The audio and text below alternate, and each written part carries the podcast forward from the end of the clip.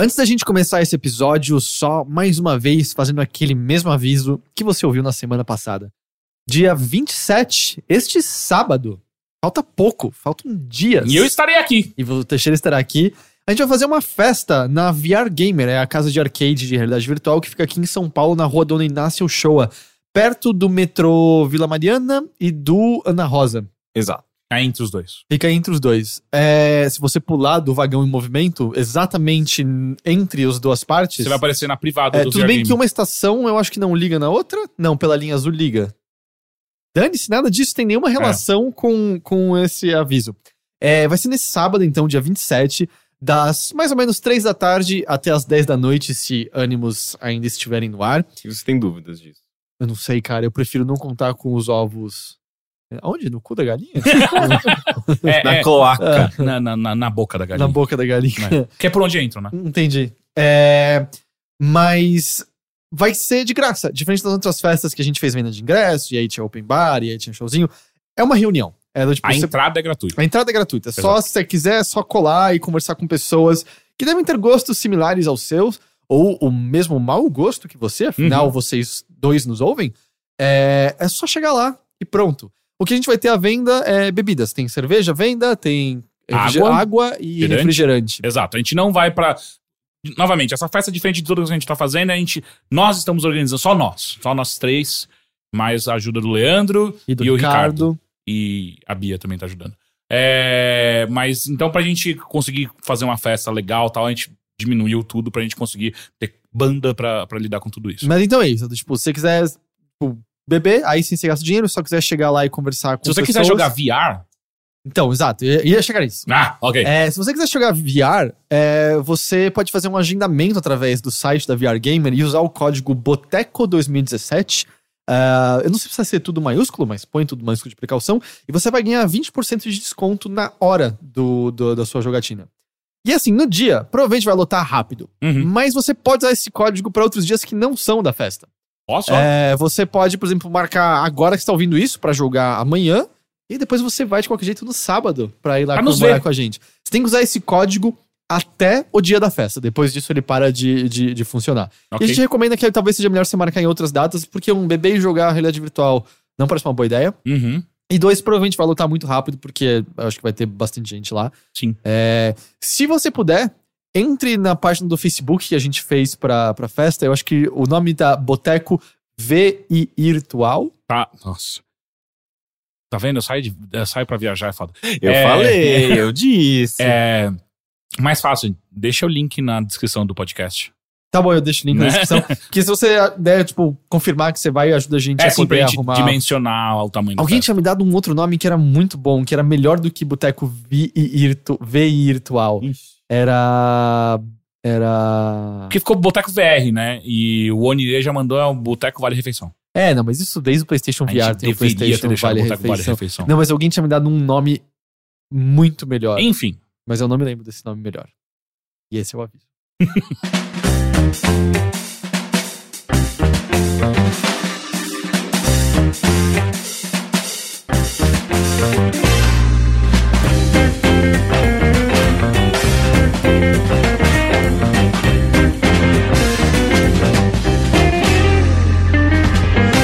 Tá de volta. Tem que ter feito algum efeito, né? Tipo. Você pede esse efeito, é tipo a segunda ou terceira vez que você pede, eu não sei fazer esse Eu efeito. não faço ideia do que ia fazer. Ah, mas é um efeito que acontece naquele Bill e Ted Saves the World, tá ligado? Que tá. Não, é mais fácil, é mais fácil a gente ter um, Cara, uma, uma cena a- na a- qual a gente tá É, não, parado eu assim. acho que o que eu E na outra exato. cena você aparece Fa- e a é. gente faz só um plim, bem vamos, primeiro deixar claro assim, no áudio, Matheus, coloca um blão, blão. então a gente faz assim, Teixeira, é, levanta agora e sai do- da cena. Não se mexe, Rick, fica completamente parado. Ok, agora volta, Teixeira. E pronto, quem tava vendo o vídeo viu você aparecendo de, alguma, de algum jeito que eu vou descobrir como. Pronto. Não é, mas você se mexeu. Você Não, fala pra eu depois. ficar parado e você se mexe. Não, ele Ah, fez é? isso depois. Não foi Não, depois? Ele estragou tudo. Ah, é, não, então peraí. Então se, não se mexe, Rick, levanta, Teixeira. Não, calma aí. Não, mas é, é- Não, tem que ser de novo. Vai lá, levanta, Teixeira. Vai, fica parado. Não se mexe, não se mexe. Tá, agora volta, Teixeira. Não se mexe, Rick. Não se mexe. Pronto, agora teve efeito. É, Agora a gente tem duas imagens do É. Teixeira. Eu quero e muito o ver. áudio tem que ficar o mesmo. E eu quero muito ver se eu não conseguir fazer nada disso, tá só... tá só eu correndo e saindo. Ok, ok. Olá, que saudades. É Puta que verdade, pariu. com Que isso- Duas semanas, né? 18 dias. É, acho que na verdade, assim, deu duas semanas, mas deu mais. Mais, deu três né? É, episódios, porque eu só- acho. de foram cada. duas semanas no Rio que eu fiquei, mas antes disso eu tava aqui em É. São Paulo ainda. Você já- foi pra Salvador também? Não, fui pra Recife, Recife. Recife. hum, é, umas semanas antes até. Hum. Você chegou até cheiroso, né, pra gente. E cansado. É. Ah, mas É. o tá, tá cheirando bem. aí. Obrigado. Eu fui naquela barbearia do João Gordo que tem ali Sim. perto do nosso estúdio. Do nosso estúdio antigo. É, é. Ah, eu gostei de A lá. barbearia Cavaleira, não é? O bagulho. Mas só que o único problema é, eu gostei muito. Eu vou chutar que custa 100 conto fazer a Ah, barba aquela lá. barbearia cavaleira É, do mas João eu fiz o Gordo? cabelo. É, não, também. não é do João Gordo, é. É o andar de cima que o João Gordo tem a Isso, loja dele de, isso. acho que vinis raros, ele, ah, os molhos a que ele faz. cerveja que ele faz. e acho também. que tem alguém que vende uns quadrinhos antigos Isso eu não também. Eu não sei se é o cara que faz o, o Chicken Nerfioso com ele na 89. Olha Que é só. o único programa que realmente vale da 89. Eu Sim. reparei nesse final de semana, eu não tinha visto antes. É, é nova, então. Não, cara, todo o tempo que a gente tava gravando tava ali. Assim, Mas ó. tem É. um neon novo lá. Ah, bom, eu não sei porque eu não ando por lá, mas Isso- assim, eu Isso pa- ali perto da Paulista, no começo da Paulista. Não, Ah, não, tô não. falando na bexiga. No bexiga. É, é que tem- acho que tem mais de Ah. uma unidade da Cavaleira Ah, e dessa barbearia. Essa Cavaleira. barbearia tem na Oscar Freire. É, deixa eu deixar claro, a barbearia não patrocina. Não patrocina esse podcast. Eu vou chutar que você pagou, tipo, 100 conto pra fazer a barba. Por aí. É, ok, não. Nossa. Nossa, não. Não é nem, nem cabelo e barba, é só barba? Não, foi os dois. Ah, ok. É um É. pouquinho mais justo. Ainda, ah, não sei. Não, eu, eu, eu- eu concordo plenamente. É total caro, mas eu, eu sinto que depois de um mês trabalhando sem parar, é, de eu, eu merecia um, um treat yourself, tá ligado? Eles têm aquele negócio que eles encaixam na mão Sim. e faz massagem. E inclusive ele fez massagem com isso. Tipo, eles normalmente só passam no rosto, né? Dessa vez o cara fez. Mas enfim, ó, eu- demorou Você demais, pediu, cara. você pediu barba com final feliz? Né? É, tá aí um, um bom Uma trabalho, massagem. né? Um, um bom. Uma massagem É, interna. é, é. Mas enfim, caras, eu tô de volta. Eu tô até desacostumado. Tipo, eu peguei o carro pra dirigir hoje, tipo, eu não sabia mais dirigir carro, sabe? É muito estranho. Você dirigia caminhão? Aham. E Ah, ônibus. que legal. Você ficou uh, duas semanas no Rio? Duas semanas no Rio. Cara, é bastante tempo, né, pra estar em outro lugar. É uma, é uma é bastante viagem... tempo pra ficar em qualquer lugar, É, não, é uma, Rio. é uma viagem longa. Ah, mas Rio é gostoso, né? É. A comida do Rio nunca me agrada, cara. é ah, impressionante. cara, velho. galeto ali na, na Não, mas tá. Primeiro que eu fiquei longe pra, de tudo, do Ah, mundo. tá. Eu fiquei na Barra, só que muito longe na Barra. Tipo, a única coisa que tinha perto do, do lugar onde eu tava era o local de evento onde tava acontecendo o MSI e um, um shopping do lado. Que o shopping é igualzinho de São Paulo, Ah, né? tá, então, então... é... tem Tinha pelo menos Megamate? Não. Que é- todo mundo lá chamava de Megamorte. não, não É, tinha ah, Mega não, Mate. porque o Mega Mate pra mim foi fantástico, assim, é, eu adoro mate. Aí eu, eu tava com o Eric, né, que, que é do Rio, e ele, vamos lá no Mega Morte. Eu falei, "Por quê? vamos no Mega Morte. Eu tomei, nossa, é muito ruim esse mate, Eric. Ele, não, não, relaxa. Aí no dia seguinte a gente voltou, peguei de novo. Cara, tá ruim, mas tá um pouco menos ruim, né? relaxa. No dia seguinte, nossa, esse mate é muito bom. e agora eu amo o Mega. Aí acho que tem Mega Morte em São Paulo hoje em dia. É. É. Mas não, não tinha isso. Então eu não, eu não tive chances de fazer turismo. E foi. Isso foi chato. Eu trabalhei que nem um filho da puta e ainda não, não fiz muita coisa de turismo. Mas eu visitei uma praia, a praia do Recreio. Achei linda, não tinha ninguém, maravilhoso, muito bom, melhor tipo de praia. E foi isso, cara. Tipo, eu não fiz nada. É, não, porque eu lembro que comer galeto ali na, na Lapa foi bom. Tem a. É, então, e, e- e como eu não visitei nenhum lugar, não fui em nenhum lugar bom de fato pra comer. Só que eu sinto que a diferença entre os, os lugares bons, bons não, entre os lugares mais ou menos ok em São Paulo pra você comer, pra qualquer coisa no Rio é muito alta. Assim, tipo, São Paulo é muito superior na Ah, comida. cara, não, não acho. Acho que depende da culinária que você for atrás, onde você Cara, eu comi for. de tudo daquela porra, nenhuma coisa foi boa. Mas não Foi foi tudo no shopping? Não, eu, eu consegui, tipo, ter, tem a, a, a rua Olegário Marcel, ah, ah, que é uma rua que tem ali de. Tem barzinho, tem um monte de restaurante e tal. Eu fui lá, daí um dia daí uns ouvintes me levaram pra comer pizza. Ah, não, também pizza no Rio de Janeiro, cara. Maluco, esse- e não, é, é- eles me garantiram que aquela porra é uma das melhores do Rio. Não, Foi Não, sim, vergonhoso. mas aí é porque também, cara, você tá falando de pizza em São Paulo. Exato. É a mesma coisa que do tipo, sabe, você tem massa aqui em São Paulo e comer massa, sei lá, no Acre, tá ligado? Não É, sei, você vai tem- que o Acre pode ser. eu não sei dizer se o Acre tem massa É, incrível, você- mas eu tô querendo dizer que do tipo, você, tem come as comidas que são boas de cada É, lugar. não, Você você Então, mas é que eu acho que realmente não tem nenhuma comida boa realmente no Rio. Você, É, você tem cultura tá italiana isso. em São Paulo que justifica pra, o Tem fato de você comer coisa que é do. Rio? Cara, você tá na praia, eu aposto em peixes incríveis lá. Ah, eu não confiei. Tinha, teve um dia lá que tinha um sushi, eu não confiei. Não, não sushi, cacete. Sushi é japonês. peixe, comer um filé de algum peixe qualquer. É. Não, não comi. Não, acho que aí tem o problema. É, é, será? Caralho, voltou tudo Teixeira de repente. Teve um dia que eu fui num bar lá e a única coisa que eu. Que, tipo, nada me chamava a atenção. Eu falei, puta, tinha uma tapioca aberta. Eu falei, é, não conheço isso.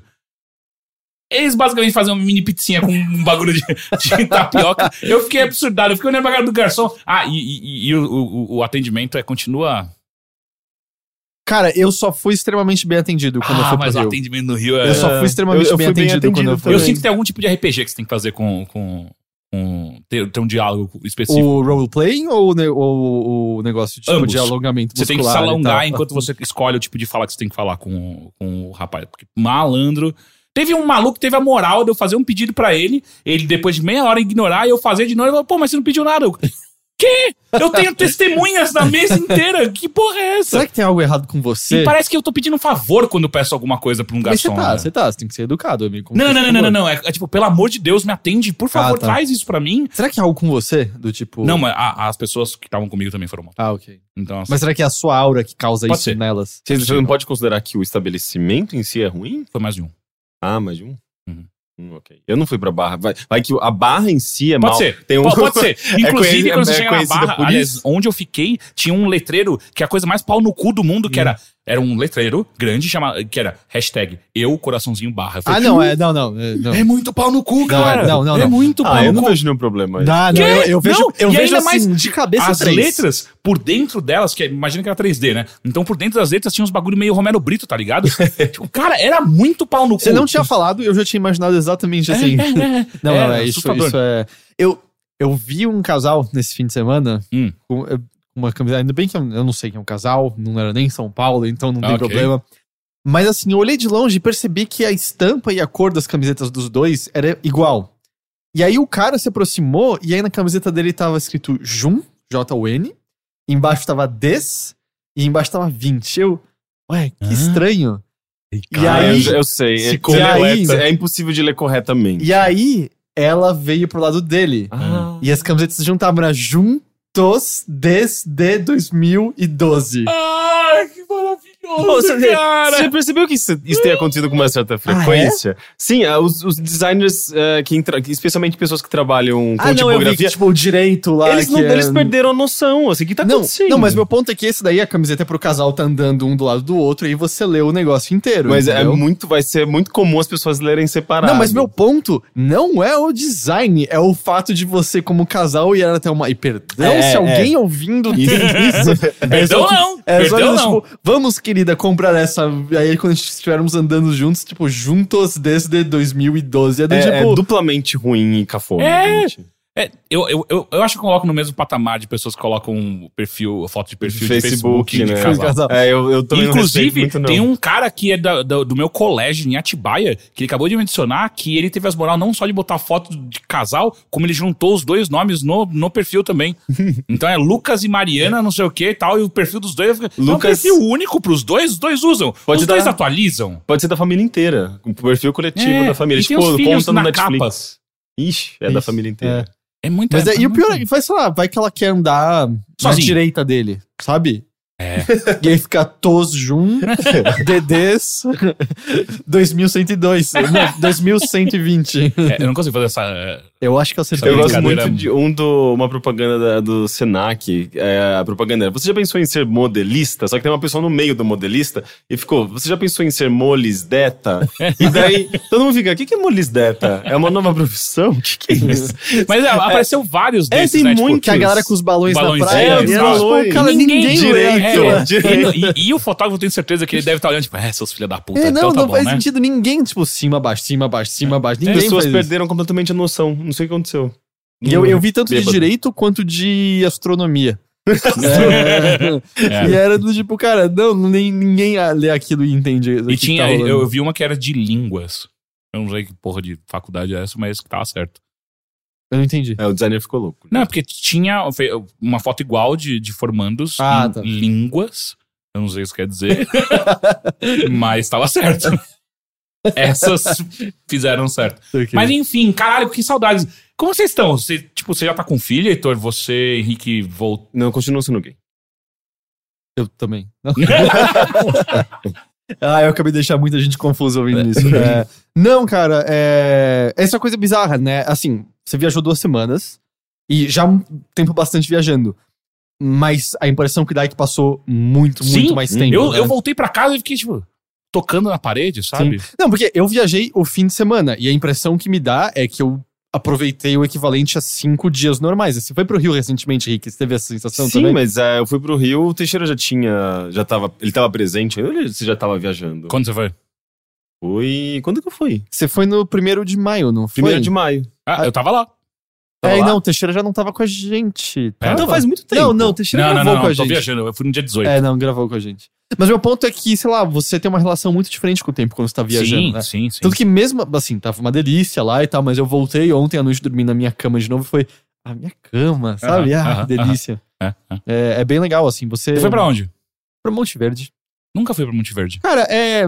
Você quer fazer nada, comer do tipo fondue e outras coisinhas quentes, e aí, e, tipo, acender lareira à noite? Mas, de- mas o que é fazer nada exatamente em Monte Verde? Ah, é do de passear, comer coisinhas, fazer umas trilhas. Ah, isso é fazer alguma coisa. Ah, não, mas é que meu ponto é, é diferente do tipo, quando você vai, sei lá, ah, viaje, viajamos, eu nunca fui pra Nova York, mas vamos supor, você vai pra Nova York, cara, eu sinto que você monta um itinerário, a gente vai ver esse museu esse dia, a gente vai visitar esse parque esse dia, a gente vai ver esse show da Broadway esse dia. Pra mim, lá, pra gente lá era muito, não, vamos passear, é uma cidade, é muito parecido com Campos do Jordão, essas cidades bem turistazinho. Inclusive, quando eu vi no seu stories, eu achei que você tava em Campos do Jordão. É, não, bem turistazinho, bem casalzinho, bem. Ah, eu gosto bem, É, não, assim. é bem, como eu falei, do tipo, fazer nada. Do tipo, vamos andar, vamos comer essa porcaria aqui, tomar chocolate quente. Eu voltei pra casa com 15 quilos de pinhão. Eu com- Nossa, Você eu de amo pinhão, pinhão. né? Eu Eu não gosto de amo pinhão. pinhão. é maravilhoso, nossa, é, é muito bom. Parece que você tá comendo umas manteigas de cacau e elas derretem na sua boca. É muito, muito bom. É. Fiz- Fizeram umas trilhas e coisa do tipo. E aí, sei lá, pra quem gosta, tem. Você pode andar de cavalo, a cavalo, andar de quadriciclo. Eu não gosto dessas coisas. Então. Quadriciclo. Mas pra mim foi bom porque fazia um ano e meio desde a última vez que eu tinha viajado. Campos do Jordão faz um tempo assim? Sério? Sim. Caralho, parece que você foi tem seis meses, nem isso. É, não, faz um ano com certeza. E aí, ah, eu tava estressado com tudo que tinha acontecido recentemente e tal. E falei, ah, vamos escapar. E foi minha, minha namorada que deu de presente, assim, ela, tipo, ô, vamos escapar esse fim de semana? Eu falei, não. Ela conseguiu um preço muito bom num chalezinho e tal. E, tipo, chalé é maior que minha casa. Não, exagero, mas, tipo, sabe, senhor, caralho, a gente alugou isso aqui, tem muitos Uhum. cômodos que a gente não precisa nesse lugar aqui. Uhum. E muito barato. E aí, falei, ah, tá ótimo. Ah, que bom. É. E é super perto daqui. Você chega em duas horas e meia de carro. Ah, é sério? Caralho. Sim. É mais perto que eu imaginava. É mais perto que do Jordão, inclusive. Eu acho que sim. É, é, mais ou menos. Campos do Jordão dá entre duas horas, duas e meia. Eu acho que é até, na verdade, É é, meio a mesma, a mesma equivalente, assim. É, tanto que é super perto um do outro, acho que é só numa montanha diferente e tal. É, deve ser outra direção. É, mas que eu é, mesmo conheço. assim, de pra, pra dar uma escapada de São Paulo, sabe? Fugir. Uhum. Tanto que é muito estranho, você volta e de repente, ah, tá aqui o trânsito de novo, né? Tá aqui o, tá aqui o barulho de buzina de novo, tipo, poder escapar disso totalmente de vez em quando. E ainda mais se tá no alto de uma montanha, você tem vistas muito, muito bonitas. Quando Assim, você tem o horizonte, é muito louco, né? é, então, eu, eu sinto assim, pra quem ouvindo a gente mora em praia ou mora em lugares que justamente tem horizontes, ouvir isso parece, ah, não é nada. Aqui não, assim, é. E eu não quero dizer com isso, ai, meu, meio Chico Bento, sabe? Ai, meu Deus, a cidade grande. Não. É que tem horas que quando você finalmente se livra disso e consegue ver uma montanha lá ao longe, ver todos os desenhos possíveis, Uhum. ah, sabe, de ribanceiras, em, encostas e tal, é muito, muito gostoso. Olhar pra cima e ver estrela, cara. Fazia muito tempo que eu não via estrela. E sabe de uma coisa? Estrelas parece um fundo barato de filme sci-fi dos anos 60. é, Às vezes, quando você fica muito às tempo olhando, vezes né? é, parece um pouco isso. Então isso foi bom, assim, poder dar essa fugida. E eu Uma- descobri que se você comprar um bom binóculo, você vê coisa muito foda, cara. Você comprou um bom binóculo? Não, não comprei, mas eu queria comprar. Ah. Mas é que eu descobri porque faz tempo até que eu fui no, no observatório. E com. No observatório, observatório da USP. Quando eu fui lá, um- uma das coisas foi, tipo, tá um binóculo bom. Custa, sei lá, 80 Ah, tá. reais. E aí você Meio olha pra cima e, tipo, você assim. vê muito a lua, tá ligado? É bizarro. 80 reais, deve custar bem mais do que isso. Não, é por aí mesmo. É? Ah, quanto mais caro, melhor, mas enfim. 80 Ela é aquele reais lá que você bater na cabeça de uma pessoa, você mata ela com o Uhum, binóculo, uhum, né? é, é. Mas enfim, você vai pro Rio, é isso? Eu não Mas tava você aqui. sabia, não, você sabia. A gente acabou de determinar que você tava aqui quando isso Não, sim, mas eu, eu não, a gente não falou sobre isso. A É, gente sei. falou Foi sobre legal? isso. Bom, Sim, falaram gostei. em outro podcast, então que eu não É. tava. Sim, eu, eu não queria mais voltar pra São Paulo, assim. Eu amei o Rio. É mesmo? Por quê? Sim. É, eu peguei um, um clima bom, não tava nem muito quente e não tava fazendo frio também. É, tava tranquilo, não era alta temporada. Foi eu gosto tudo- muito das diferenças. O clima bom do Rick, o meu clima bom era o de Monte Verde. Tava frio, eu tava andando de casaco o tempo todo, dormindo com dois cobertores, e é isso que eu quero pra sempre. Não, mas eu tava no Rio, eu não quero pegar frio Ah, não, no sim, Rio, sim. né? Então, deu pra aproveitar bem, assim. Eu nunca tinha ido, sabe? Eu fiquei muito deslumbrado com a beleza natural do Rio. Ah, você nunca tinha ido. É muito, Não, é muito é bonito, né? lindo, Que uma cidade linda, da porra. Eu gostei muito. Você foi, você foi na Urca? Fui na Urca. Onde que é a Urca mesmo? Ah, eu fui, não, eu tenho com certeza que eu fui. É, é- é tipo, é o. Como é que chama? O bagulho mais famoso lá é a Mureta da Urca. Não, ah, não, esse nome é muito. Eu acho que na verdade eu- me Você não, falaram tá pensando, da é, Urca. você não tá pensando na murta que geme Não. Harry Potter? Não, me falaram da Urca, mas eu acho que eu não fui, na verdade. Eu, porque o nome é familiar. Então, o, o- o Roberto Carlos, pelo menos, morava lá no apartamento de frente pra essa mureta da Urca, que ele tem possivelmente o, o, o- o nascer do sol e o pôr do sol mais bonitos que já foram inventados no mundo, sabe? Tipo, é maravilhoso aquela porra. Isso eu não nego. Tipo, o, o Rio, ele tem uma vibe muito bizarra de, de uma cidade muito bonita, sabe? Hum, É, é meio inspiradora, sei lá. assim, Ah, eu, e é eu legal fiquei do muito tipo, encantado com ela. Estar andando, ó, aqui tá a Rua do Ouvidor, que eu já vi tanto em Machado de Assis, sabe? Umas Uhum, coisas assim. É, é sim, bem sim. legal. é. É, é, tipo, eu acho que teve uma hora que eu tava no, eh, no Corcovado e eu vi uma mulher falando: Nossa, eu tô- muito, muito impressionada. Não tem onde a gente vá que eu não fico, não fico pensando. o- tipo, que essa cidade é uma cidade mais bonita do mundo, sabe? Tipo, eu vou pra um lugar eu vejo, beleza. Eu vou pra um lugar, tipo, seja natural, seja arquitetônica, seja histórica. E Uhum. é tudo meio que misturado de alguma forma. Obviamente tem ah, o lado feio da cidade, que, que é, muito evidente. Eu acho que de vários pontos você consegue ver ah, ah, muito da desigualdade social que existe ali, que também existe em Uhum. São Paulo, mas ali fica até mais evidente. É que Mas- São Paulo é mais escondido. É mais né? escondido, É. né? Ali, ali, se você for ver, eles estão no alto. Você consegue Uhum. ver de qualquer lugar, assim, Uhum. especialmente se você estiver no alto também. É, mas, é, dependente disso, parece que entra e começa a fazer parte de toda a beleza, assim, a cidade como um todo. A, a- o fato dela ter sido construída, tipo, no meio de morro, e muitos morros, né? Onde você olha, você vê morro. Não parece ser uma boa ideia, né? Se olhar pra. É, acho que não é uma boa ideia de fazer isso aqui. aqui. É muito foda. Pior que isso é só Mariporã. Eu ia dizer, mas é só que é, é curioso isso da, do que a cidade, do, tipo, feita pra quem chega de fora pra ver bonita. Isso em Monte Verde, mesmo Campos de Jordão tem a mesma coisa, porque você tem tipo, aquele centrinho Uhum. bem pra turista, com a Uhum. galera que acha que é descendente de, de, de suíço, holandês. né? De holandeses. Uhum. E, mano, você pega o carro, sai dali, a gente ah, e queria comprar umas coisinhas no Mercado do Tato, que era pra tipo, botar umas coisinhas no chalé. E aí você anda duas coisinhas pra trás e você vê a cidade de verdade de quem mora ali. Você vê, cara, é um centrinho com a galera maquiando tudo pra esse lugar mais bonito. E aí você vê a- as pessoas de verdade habitando aquele lugar, como é que é. É, é sempre assim, né? A cidade sempre tem. A, é o que fizeram, lembra, no Rio pras Olimpíadas, não foi? Botaram um monte de Ah, sim, tapume pra Tá esconder. até lá, tá até hoje Até lá. hoje. É. Pra esconder Não. a favela na estrada que você chegava pra É, na ver. estrada de acesso pro aeroporto, né? Galeão. Ok. Olha que coisa mais linda, mais cheia de graça.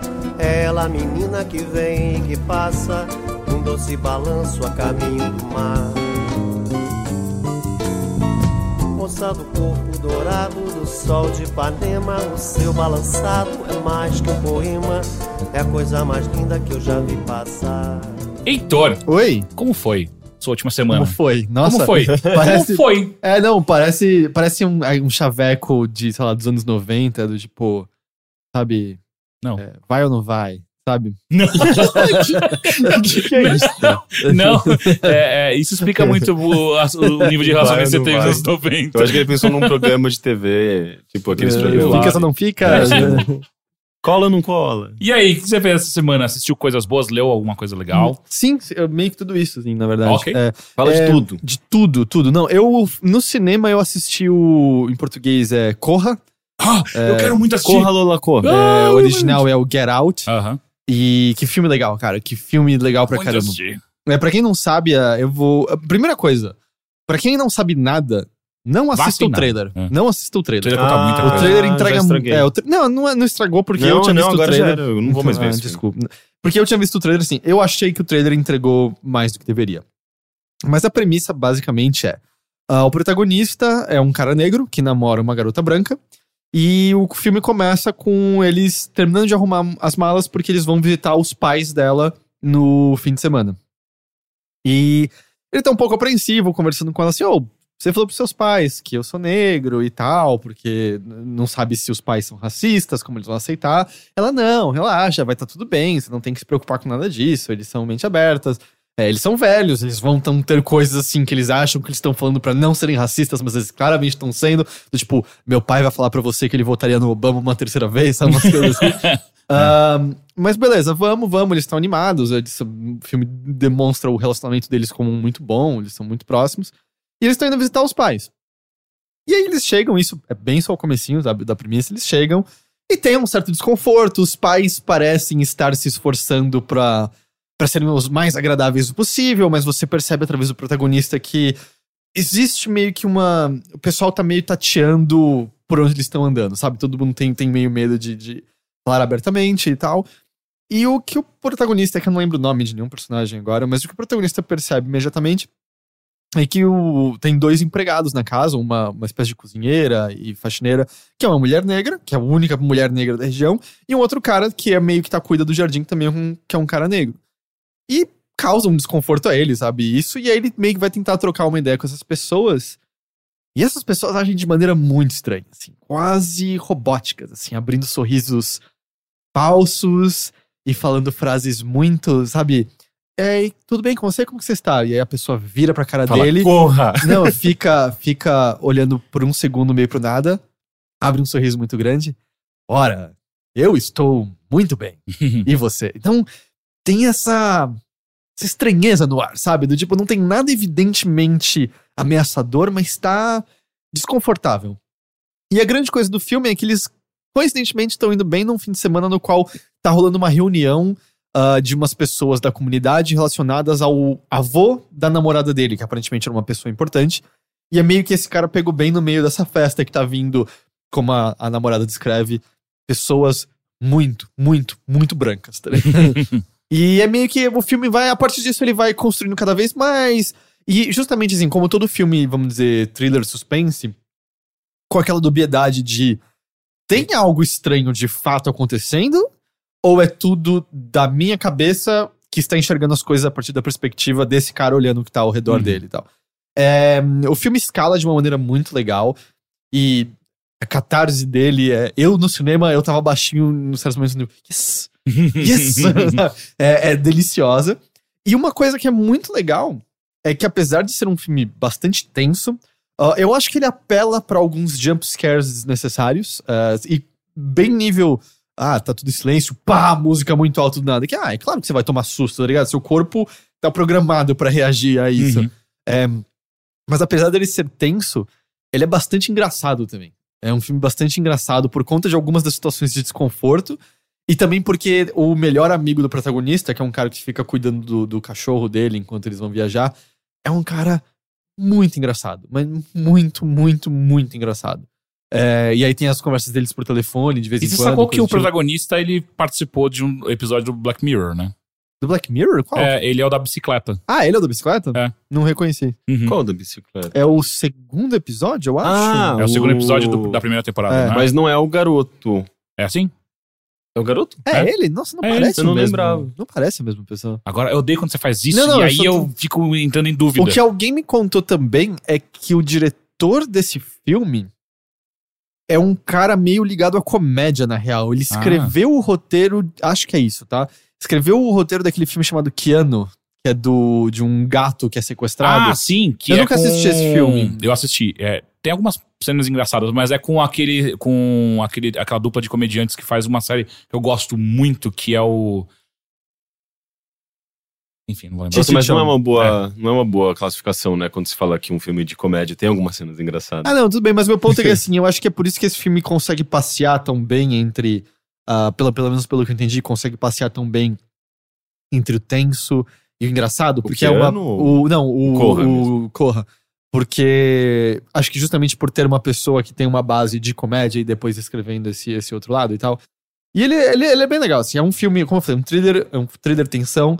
Tem como subtexto essa questão justamente do, do, do- de, de racismo, de preconceito e tal. Só, é. só pra retificar, é aquele. Esse diretor que fez Keanu também é com os atores que fazem a série que chama Key and Peele. Hum, Eu gosto muito desses caras. não conheço. mas não é, o mesmo, não, não é o mesmo diretor, tá? Eu- Sim, eu sim, acho, sim, sim. Eu acho que ele é o roteirista só, se eu não me Não, engano. peraí. Ah. Ah, o Jordan Peele também tá nesse filme. Quem é Não corra. É esse cara aqui, ó. Ah, ah, sim, ele tá. Ah, ele é um comediante. Ah, é. É? Ele tem um papel menor. Tudo bem, mas ainda assim, é interessante que chamaram comediantes pra participar. É, Mas enfim, é- eu não posso falar muito mais assim, porque é bastante um filme sobre experienciar por conta própria Mas, tá rolando. mas de qualquer forma, ele, ele soa muito fresco, né?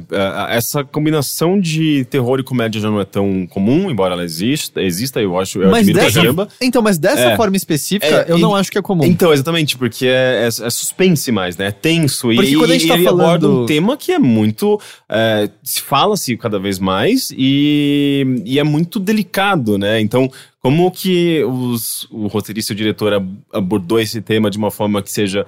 É, respeitosa, ao mesmo tempo é, é, trabalhando de uma maneira interessante dentro dos gêneros, né? De comédia e, e suspense. Né? Isso parece muito legal. Porque, porque, assim, na minha cabeça, quando a gente fala terror e comédia, na minha cabeça vem Evil Dead, por exemplo, Uhum. sabe? E aí lá a gente tá falando de uma coisa cuja comédia é quase pastelão, na verdade, e o próprio terror é um terror mais Bem escrachado, B, né? É, esse daí não, assim, de a gente tá...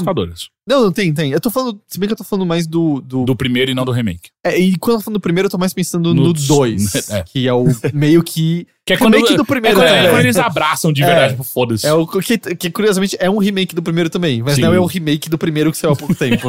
Sim. Mas é, sim, e justamente, o- e, o, e eu acho que é justamente por conta do tema que você fica volta e meia caminhando nessa linha de, pera, isso é só o desconforto normal, é normal com grandes aspas, que uma pessoa sente por ser uma minoria estar sofrendo preconceito? Ou tem algo mais aqui? Assim, tipo, um mini exemplo é que ele tá conhecendo, sei lá, umas das pessoas da, da festa, e aí um velhinho vai lá e me cumprimentar ele assim, ah, tudo bem, pô, é, você parece um cara forte, sabe? Eu jogava golfe na minha época, ah, que legal. É, gosto muito do Tiger Woods, sabia? e aí fica meio aquele silêncio assim de, cara, tá horrível essa situação, claramente, porque essa pessoa, ela tem um preconceito e tá se esforçando pra fingir que ela não tem, como se ela tivesse que criar uma ponte de conexão com, ah, aquele atleta negro, né? Porque você é Uhum. negro, então você, Uhum. você vai sentir Vocês se uma... conhecem, né? Você vai sentir um conforto com isso aqui agora. Ao mesmo tempo, você começa a ver muitas pessoas agindo assim e fica, tá, peraí. É porque essa pessoa encontraria isso nessa esfera da sociedade, não importa em que lugar ele esteja passando? Ou é porque tem alguma coisa realmente muito estranha acontecendo nesse local em que ele está nesse momento, sabe? É bem legal. Eu gostei bastante desse filme, eu recomendo muito. Ahn, fora isso, eu assisti, tá no Netflix, é uma produção do Netflix. Hum. ah, chamado The Discovery. Eu acho que em Ah, português eu é a comecei- descoberta. Eu Comecei- odiei. Seu Joe? Eu comecei a ver esse filme, é, meu namorado dormiu, eu fiquei meio, ah, será que eu continuo vendo? Eu parei, mas eu, Eu- preciso retomar. Eu não odiei, eu não amei também. Eu, acho que ele é muito desperdiça muita coisa. É, eu acho que ele tem uma premissa excelente. Sim. É, pra quem não sabe, a premissa é o seguinte: ah, foi comprovado cientificamente Ah, foi? Ontem? no filme. filme. Ah, é, ok. De novo, por atores que interpretam Exato. personagens. é, que existe pós-vida. Conseguiram detectar através de evidências científicas de que existe uma pós-vida. E a consequência disso é que uma série de suicídios em massa começam a. É mais do que isso. Acho que chega a quase metade da população se mata. Não, são acho que 6 Ele- milhões de pessoas. Não é? Quase metade? Não, 6 milhões. Mas ainda é gente pra caralho. Tem quase 7 bilhões. Então, Foi bastante gente. Não, é muita gente, obviamente. Mas é uma série de suicídios em massa e tal. ah, começam a ocorrer porque as pessoas começam a querer só encontrar o que há depois daqui. E o premissa do filme é meio que um, um, um cara que, é, se você ler a premissa, já sabe isso de cara, que ele é filho do cara que fez a descoberta, tá indo encontrar o pai de novo porque aparentemente existe alguma nova, algum novo feito alcançado por ele. E é um filme muito triste, assim. Eu Uhum. saí me sentindo um pouco mal dele, sabe? Independente de achar que ele trata bem todos os temas dele ou não.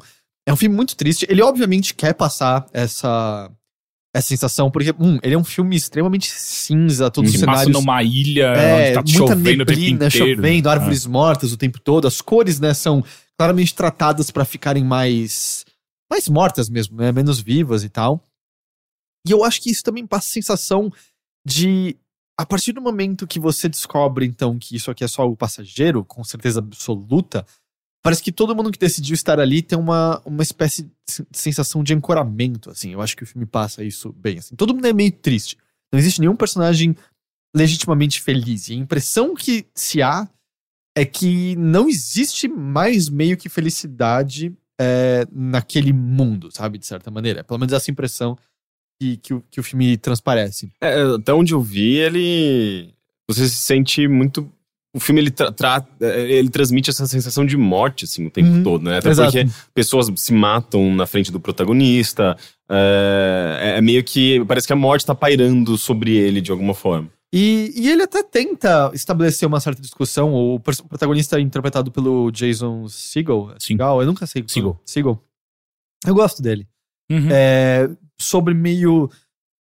Por que não tentar fazer as coisas aqui serem boas, mesmo que passageiras, em vez da gente só partir para a próxima, sendo que a gente nem sabe o que existe lá ou não e tal. Ele tenta estabelecer essa discussão, mas eu sinto que ele não vai fundo o suficiente nela. Ele fica um pouco superficial demais. Também teve essa. essa Pra mim, o problema é que ele vira um filme de romance muito rápido, sendo que ele tem uma premissa incrível pra ser abordada ali, saca? É exatamente isso. Tipo, ele não aprofunda numa discussão que parece ser muito interessante.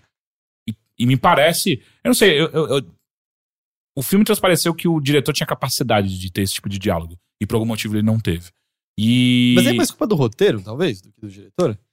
Pode ser, pode ser que seja o roteirista. Mas enfim, a, a produção parecia existir a capacidade de, fazer isso e não fez. E é isso que me deixou muito puto, que é tipo, ah, no final é só um romance bobo e depois cai num paradoxo estranho. É, e Ah. assim, é, eu, eu também. E claro que isso é mais. Culpa minha de ter devagado nessa direção, mas é. Me parece que é uma premissa grande o suficiente pra que fosse legal explorar outras facetas do mundo. Do tipo. E quantas pessoas não se tornaram então extremamente egoístas? Começando meio que, sabe, políticos roubando mesmo, ou pessoas se tornando, sei lá, o- é, comendo tudo que é de não saudável, se tornando obesas mórbidas e coisa do tipo, porque meio que dane, isso aqui é passageiro, e transformando o que resta daqui num, num inferno porque o egoísmo vem à tona. Ou, E o que aconteceu também com a religião, sabe? exato, Como que a religião é afetada por isso? Ou, ou- exato, do tipo, que poder ela ganhou, que poder ela Uhum. perdeu, Sim. ou, é, exato, do tipo, como as pessoas são afetadas meio que não tô, porque a única coisa que ele fica é o suicídio, é isso, É. assim. É que esse vira o único problema, as pessoas estão comentando suicídio é, e com uma E que frequência ele, alarmante. inclusive, eles até mudam, né? Não é mais suicídio, é a passagem. É a passagem, é. É. É que me parece muito um- muito amplo para um filme, né? Para um roteiro, um único roteiro, porque a ideia do acho que do universo é- é- existe, mas isso teria que ser explorado talvez em outros filmes, ou uma série, ou um livro, uma Ah, série de né? livros, ou não sei. Porque tipo é- é- são muitas histórias diferentes que podem ser contadas a partir desse setting, sabe? Eu não, é que eu não preciso que a história seja contada a fundo, às vezes só pincelar pra mim como Uhum. tá o resto do mundo, sabe? Uhum. Porque a ideia, eu achei a ideia realmente muito, muito legal. E aí, fora isso, eu sinto que ele caminha na direção de algo legal, algo, como eu falei, pra mim me pegou de uma maneira pesada, mas aí no final, Zeco vira um ex-máquina gigante, assim, que é Uhum. meio, tá, vamos explicar esse negócio aqui porque a gente não achou outra maneira que não seja através de essa exposição do nada aqui. E aí eu sinto que perde muito do impacto, porque até então tava, tava caminhando, eu sinto, numa direção legal, mesmo que calcado no romance, assim, porque é muito calcado na relação do protagonista com a Ayla, né, que ele conhece ali. Que é a Rooney Mara. A Rooney Mara, a Tiger Lily no Peter Pan mais recente. E, e aí vira só aquela explicaçãozinha meio, ah, é isso daqui só. E, e aí eu sinto que justamente ele, ele murcha muito rapidamente Uhum. naquele final, assim. É, então, e é por isso que o que me dá raiva não é o, o filme em si, mas é, a- é o desperdício de oportunidade que ele tem ali, que fica, ah, eu não sei quando alguém de novo vai pensar em abordar isso ou esse universo por conta desse filme já existiu, então daí fica, ah, ok, que bosta. Agora, de novo, bastante triste, assim. Eu, Sim. eu, eu assisti à noite e eu meio que passei as outras as últimas duas horas restantes acordado, meio que não conseguindo fazer muita coisa, sabe? Bem. tipo, Ah, eu acho É. que o que o ator, como é que se chama mesmo? O? Segel? É, ele, ele tem essa carga nele, nele, né? Muito boa. Mesmo porque naquele outro, no filme do escritor foda lá, Filme de escritor foda. é, que você gosta muito. Ah, no que ele interpreta o David Foster Wallace, Sim, o é. A Última Turnê? É isso que chama? Acho que é. Ah. É, ele tá muito bem também, porque ele, ele, ele também toca esse, exatamente essa capacidade que ele tem de transparecer essa tristeza e tal. Sim, eu sinto que dessa galera que saiu, vamos dizer, de um núcleo mais cômico, sabe? Porque ele tava lá no Freaks and Geeks com o, com o James Franco, ele tava com o Seth Rogen. É, eu sinto que, na verdade, eu acho que ele é o ator superior, assim, desse, de- dessa galera, sabe? Que saiu desse, Uhum. desse Ainda mais quando momento você compara junto. com James Franco, com É, Seth Rogen, né? Tipo, não é muito difícil. É, apesar que eu boto o James Franco abaixo do Seth Rogen. Gosto- não. Ah, sim, eu também acho. É. Sim. Mas ele é tão bonitinho. Não, ele pode ser bonito, mas isso não significa outras coisas, É. acho. Eu não tô entendendo o que Mas você tá tentando fazer com seu cabelo. Você ele tá começou tentando a fazer um pentear. James Franco no É, cabelo dele. Gente Ele falou tava James me- Franco e ele começou. Ele tava me irritando. Ok. Ah, é, o James Franco me irrita às vezes também. Pronto, resolvi. É, mas sei lá, eu. Eu ainda acho que vale a pena assistir esse filme. Ah, Eu acho que sim. Eu acho que sim. Eu não sei, porque ele. Ele não me causou essa tristeza que causou em você, mas me causou um desconforto que, que não me fez ir muito além do que esse desconforto. Ele me fez ter uma leitura diferente sobre a vida ou coisas do tipo. É, não, não, não chega É, nesse é, ponto. então, e aí é só tipo, ah, então ele só me incomodou esse filme, ok. Eu acho que eu não quero assistir algo que só me incomoda pelo incomodar, não tem algo que ele traga mais. Então eu fiquei meio. ah, Não, eu fiquei com vontade de continuar assistindo, mas ele rapidamente entrou num, nos temas que estavam me desinteressando um pouco dentro do setting, que era, sei lá, ah, ah, psicociência. É psicociência. Ah, como se diz? Pseudociência. Ah, tá. Ah, e ah, ele, sim, não. ele é. rapidamente ele caminha pra um lado que você não espera e fica meio, ué, mas. é, sei lá, tipo, um, lance de um culto esquisito, sei lá, tipo, eu, eu não esperava isso. Mas daí ah, eu tive, eu sei lá, eu desliguei e eu preciso retomar de alguma forma, eu quero continuar vendo. Não, acho que se você apertar play no Netflix, você consegue É, retomar. será, né? Acho que sim. Eu acho que sim. Eu tô Ele inclusive volta a até 30 conta. segundos pra ajudar. É. E eu acho que é isso. Eu acho que é isso por hoje. Legal.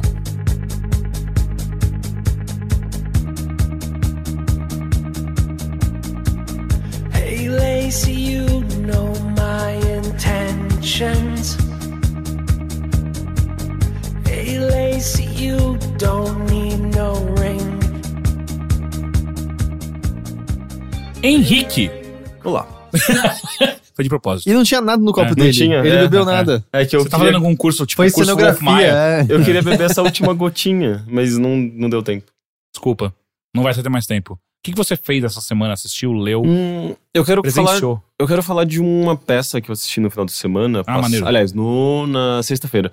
Ela estreou em São Paulo na quinta. Hum. é, ela fica em cartaz até junho, mas eu não sei. Talvez vá para outras cidades. Por enquanto Ah, eu vou. nunca vai, sabe? Toda vez que a gente fala isso, nunca Não, vai. mas se considerando quão boa ela é, eu acho que talvez tenha chances. Transparência, essa peça de um amigo meu, do Rafa Miranda, que inclusive convidou a gente pra eh, Já assistir o gente. Já gravou com a gente, né? Eh, ele, ele é o compositor dessa peça, chama Todo Dia. Lembro Todo Dia de Você.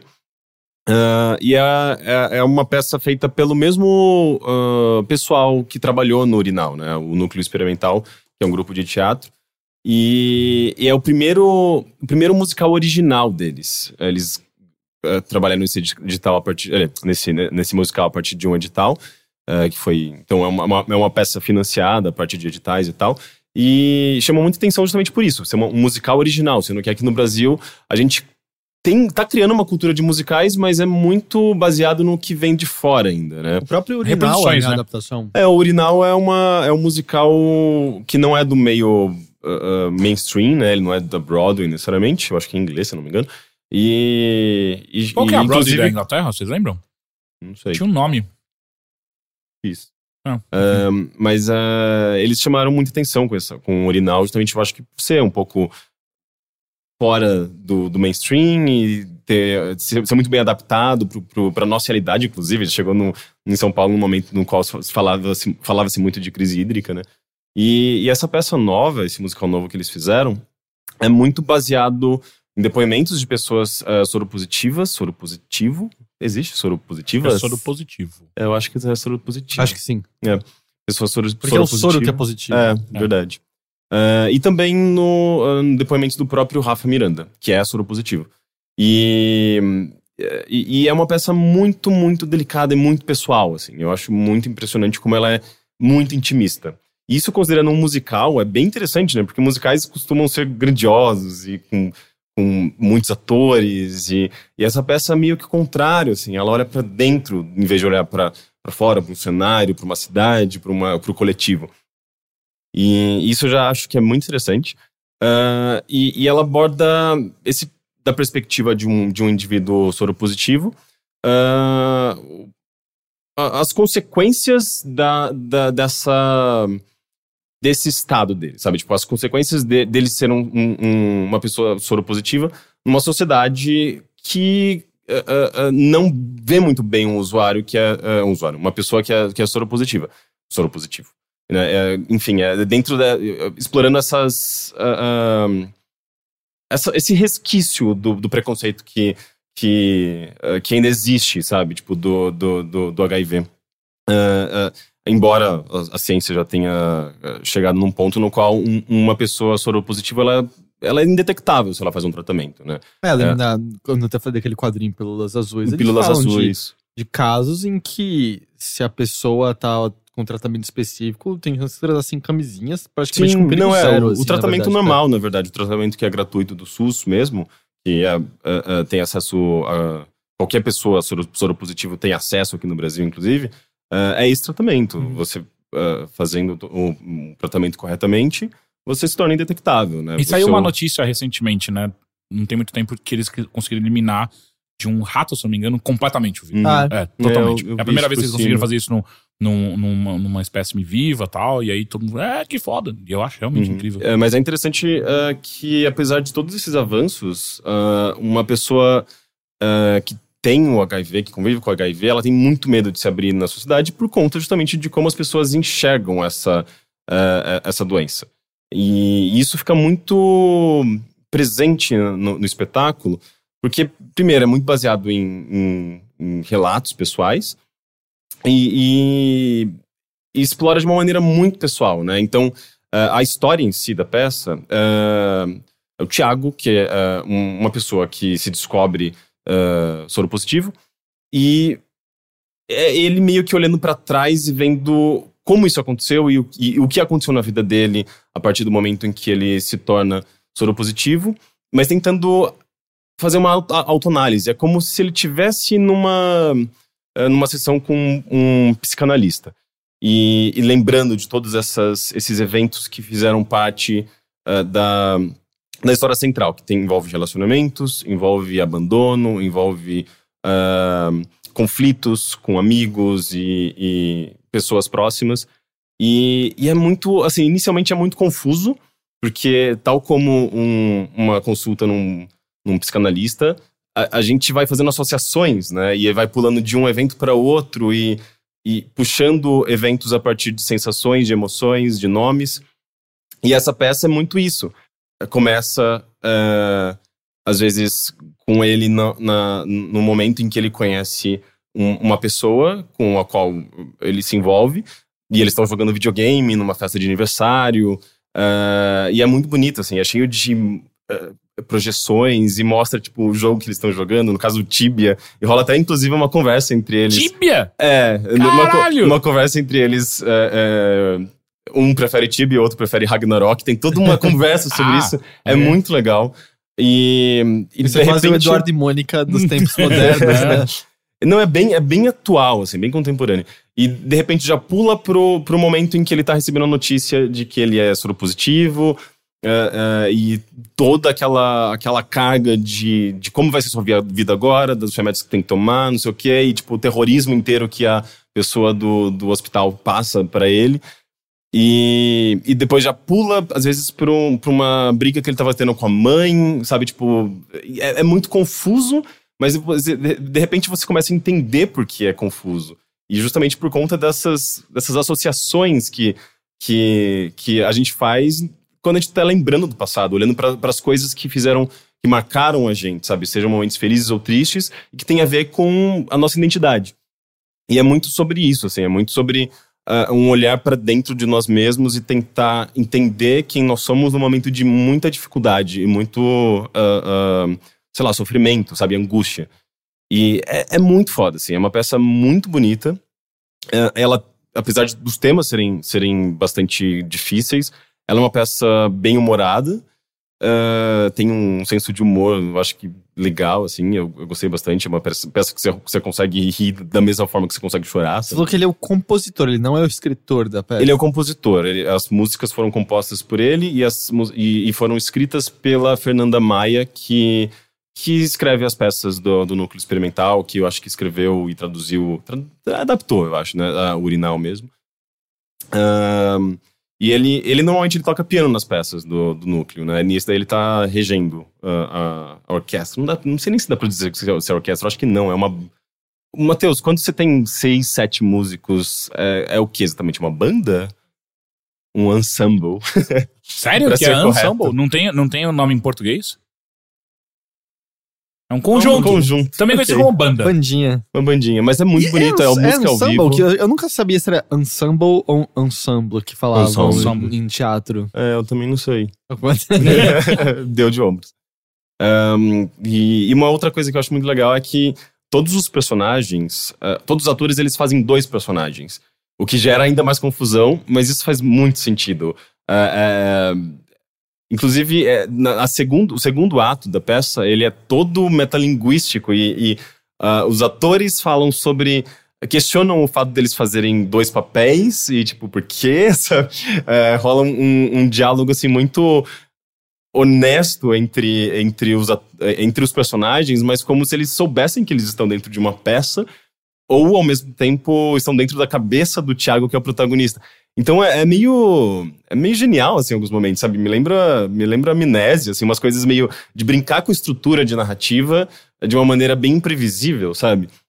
Ah, sem nunca perder a delicadeza e a sensibilidade das músicas que são muito bonitas. Ah, ah, e, e- e é legal que tem uma variedade interessante de gênero, sabe? Vai desde o bolero, que é pra compor meio que um vilão, sabe? Um personagem ah, vilanizado, a, a, sei lá, uma música dance pra, um- pra uma parte que se passa numa balada, sabe? É, com, uma, com uma drag queen, e a letra é muito boa, enfim. É, é uma peça muito, acho que importante atualmente, sabe? É, até porque, sei lá, eu não me lembro de, de, de ver musical, assim, tratando de um tema tão, tão sensível e. Ô, louco, e- Range. É, então, é, Ranch, né? Ranch aborda um pouco. Inclusive, Inclusive, tem um personagem com HIV, não tem? Sim, o, Tem, né? o, o escritor tinha HIV, morre antes da- Hum, da peça é estrear, verdade. inclusive. E é, todo mundo na. Se não é todo mundo, quase todos os personagens na peça são soro positivo. Hum, putz, eu não sabia disso. É. Que legal. É, eu me lembro Todos os desse personagem. personagens ou... Ah, Todos os personagens, não atores. é, todos não, os é, personagens. eu tinha ficado confuso. É, porque Sim. todos têm, todos têm alguma relação direta com o HIV. Seja é, sendo soro positivo, seja apaixonado por alguém com soro positivo. Então, é, é uma peça bem foda, inclusive. Sim, é lindo. Que- né? e, e ela foi escrita também na, na- no ápice, né, da, da, da, da, da AIDS, que foi nos anos 80, 60, 70, 90. 80, né? É 80, Tem- 90. Tem a versão de cinema do Range também, né? tem. É, é boa? Hum. É, Então, eu tô perguntando porque eu nunca vi. Então, quem canta, por exemplo, na versão de não tem cinema... a Rosário Dawson? No Tem a Rosária Dawson, tem a mina que faz Let It Go, a, a que canta... É, Elsa. É, o Ah, eu sei É. falar. É, não, mas é a, é a que canta, que é, é- ela é tipo uma das atrizes Sim, sim, é o... cantoras mais é, fodas que tem.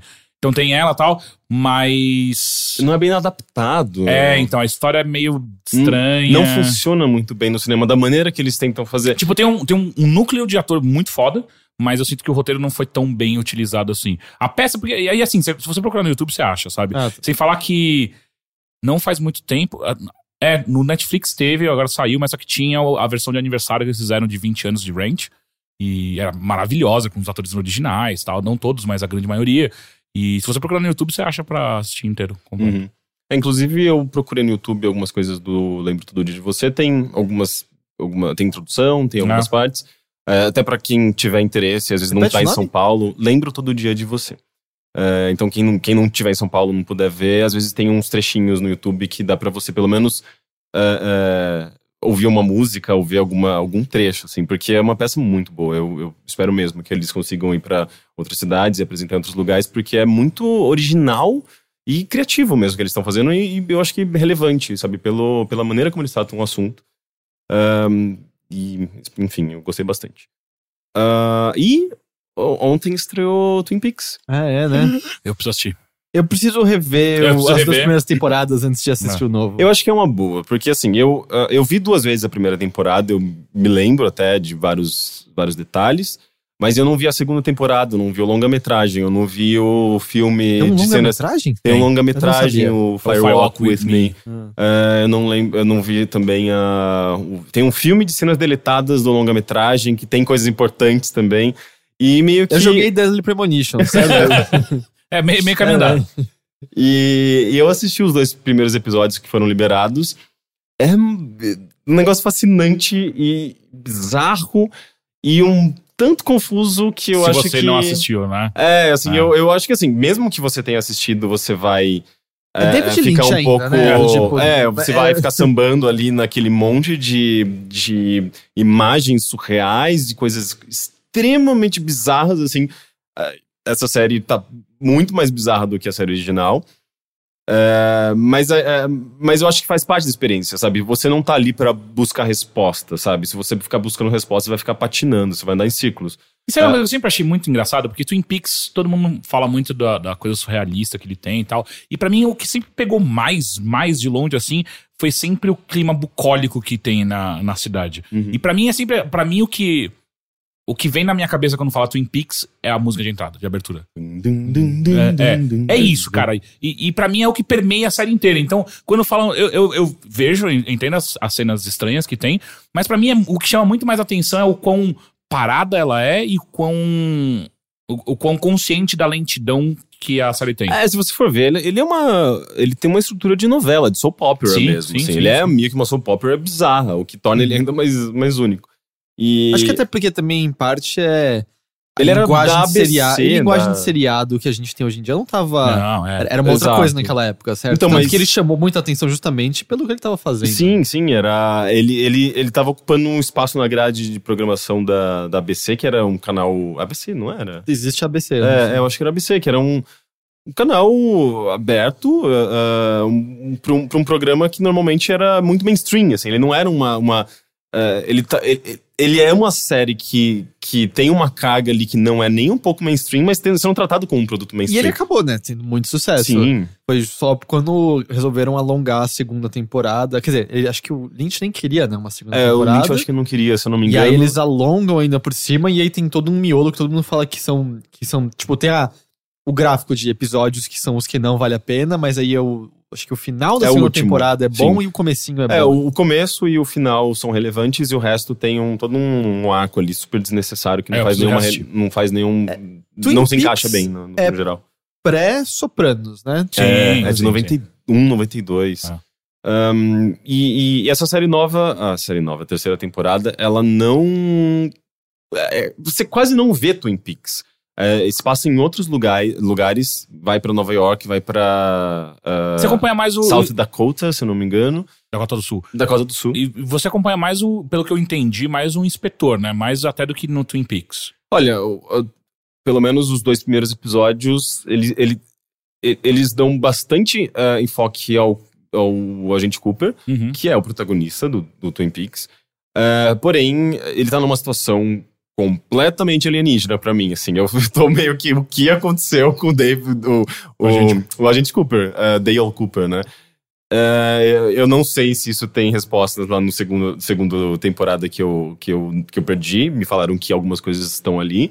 Mas tem coisas completamente sinistras assim acontecendo que eu não imaginava que essa série poderia ir- seguir esse rumo, assim, é, beirando o, o metafísico sobrenatural, assim, é, é, coisas, assim, ainda que ele, Twin Peaks já, já, já flertava com isso, né? Uhum. É, eu, acho assim, que, eu- eu acho que às vezes, tipo, transava animalmente com isso, né? Era É, mais que um sim. flerte. Sim, não, isso é. Mas aqui, o, o- se você co- coloca em comparação, o primeiro, a primeira temporada, ela ainda é muito pé no chão. Tem os- o lado meio onírico, surreal dos sonhos, aquela sala vermelha. A, a- a terceira temporada tem, sei lá, o segundo episódio, especialmente, pelo menos uns 20 minutos de sala vermelha, assim, de bizarrices atrás de bizarrices. Você acha que isso também é, é proveniente de um, de um David Lynch também, que já experimentou com muito mais coisa desde que. Porque ele, ele não dirigiu todo episódio, certo? Ele dirigiu o primeiro, ele era meio que showrunner, é isso, É, né? não sei. Mas ele escreveu a série, né? Eu não sei se escreveu Eu, não- todos eu acho que os ele. episódios, eu não mas- sei se ele escreveu tudo. E eu acho que uma coisa também é importante é que é meio que Twin Peaks sem amarras, né? O, o Netflix, até onde eu entendo, Ah, eles dão bastante liberdade, né? Então, mas eu é- acho que é da Show, Showtime. É, É, só aqui no Brasil que tá, que tá no Ah, Netflix. É, né? exato. Tanto Mas a Showtime, a, a Showtime, por exemplo, é, é quem produziu True Blood. Não sei. É, eu Eu tô acho que é. Ah, tá, ok. E- Não, não, não, é- não é a HBO que fez o True Blood. Tem certeza que não é Show. Putz, eu acho Vou que é, cara. Mas, Mas o é- Showtime eles fazem Mas tanto que, boas. tanto que o. É, então, mas o- isso que eu queria dizer, tipo, é, é, Showtime eles mandam muito bem, eles dão bastante liberdade. Mas tanto sim. que o esquema aqui tá sendo como o Better Call Saul, sabe? Que é sai o episódio lá e acho que um, dois dias depois tá o Netflix daqui. Não tem a temporada inteira já pra assistir. É, exato. São dois episódios que estão disponíveis nesse momento. Ahn, mas é, é isso, assim. Eu tô patinando, mas eu tô gostando muito do que eu tô vendo. É, é meio fascinante, assim, É, porque foi HBO você... mesmo, True Blood. HBO, né? É. Porque você Estranho. não, você não entende o que é, mas ao mesmo tempo tudo é tão surreal de uma maneira tão instigante e, e dirigido de uma maneira tão fresca, assim, tipo, é diferente de outras séries de- em termos de estrutura, de direção, de fotografia, tudo é muito diferente do que você tá habituado, sabe? Ah, ó, Showtime, só, só pra. Por que, eu me confundi? Eles fizeram Homeland, acho legal a primeira temporada. Eles fizeram Dexter, que eu não gosto. Eles fizeram Californication, que eu acho ok alguns episódios. E Penny Dreadful. Eu gosto de Penny Dreadful. Aliás, também. entrou a terceira temporada na Eu Netflix. preciso pra assistir. reassistir a segunda, eu acho, pelo menos o finalzinho, pra engatar de novo. Enfim. Ah, e só pra terminar, o, o, a segundo, o segundo episódio termina de uma maneira brilhante. Assim, é, é, é meio. Eu, eu saí correndo e fui pro Spotify, sabe? Porque é, um, é uma- é um- meio que uma performance musical, assim, é lindo.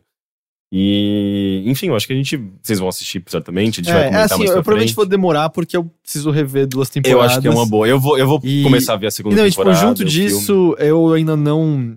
Agora que minha namorada voltou de viagem, a gente vai sentar pra ver o Doctor Who, que saiu até agora. Uhum. Tá sendo American Gods, que eu quero assistir, que eu também Ah, não eu tava. quero muito assistir, eu tô Então, relendo. Eu tô eu relendo e é não, tão eu bom. Não, não tava assistindo porque eu tava esperando ela voltar pra assistir.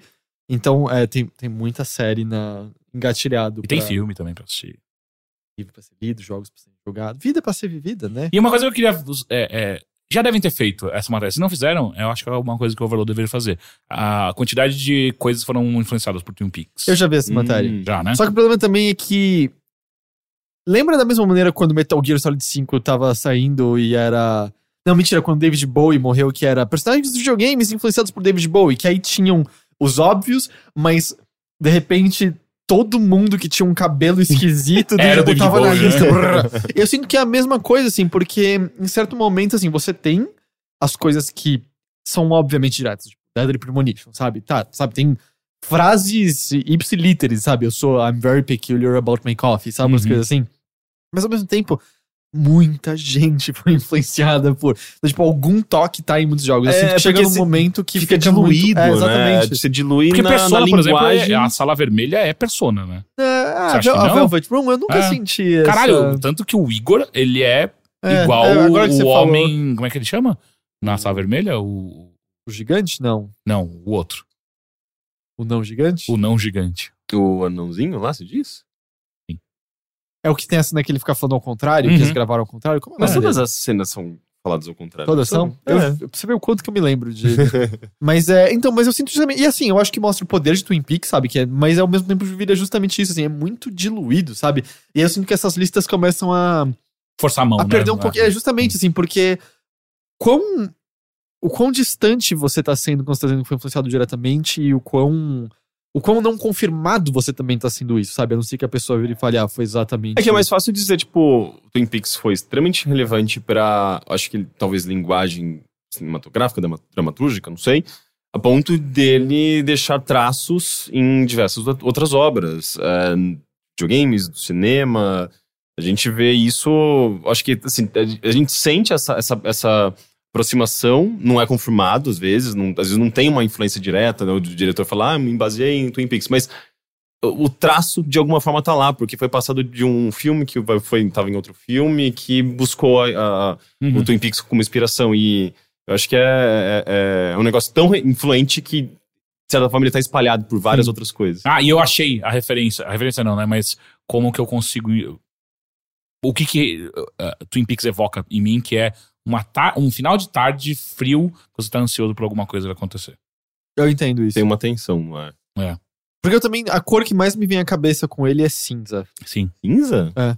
Sério? Apesar de ter muitas coisas coloridas, é o cinza também que me É. lembra mais. Nossa, pra mim é aquele, aquele verde Aquele e amarelo gre- daquela queimado. Não, sabe? aque- aquele verde daquela fonte é uma coisa tão discrepante e bizarra da fonte Twin Peaks, né? Que tipo, é a coisa. Uhum. Parece a coisa mais amadora do mundo, que é um Twin Peaks com uma fonte bem genérica e com um, um- uma bordinha verde que não tem nada a ver Não é com amarela? aquele.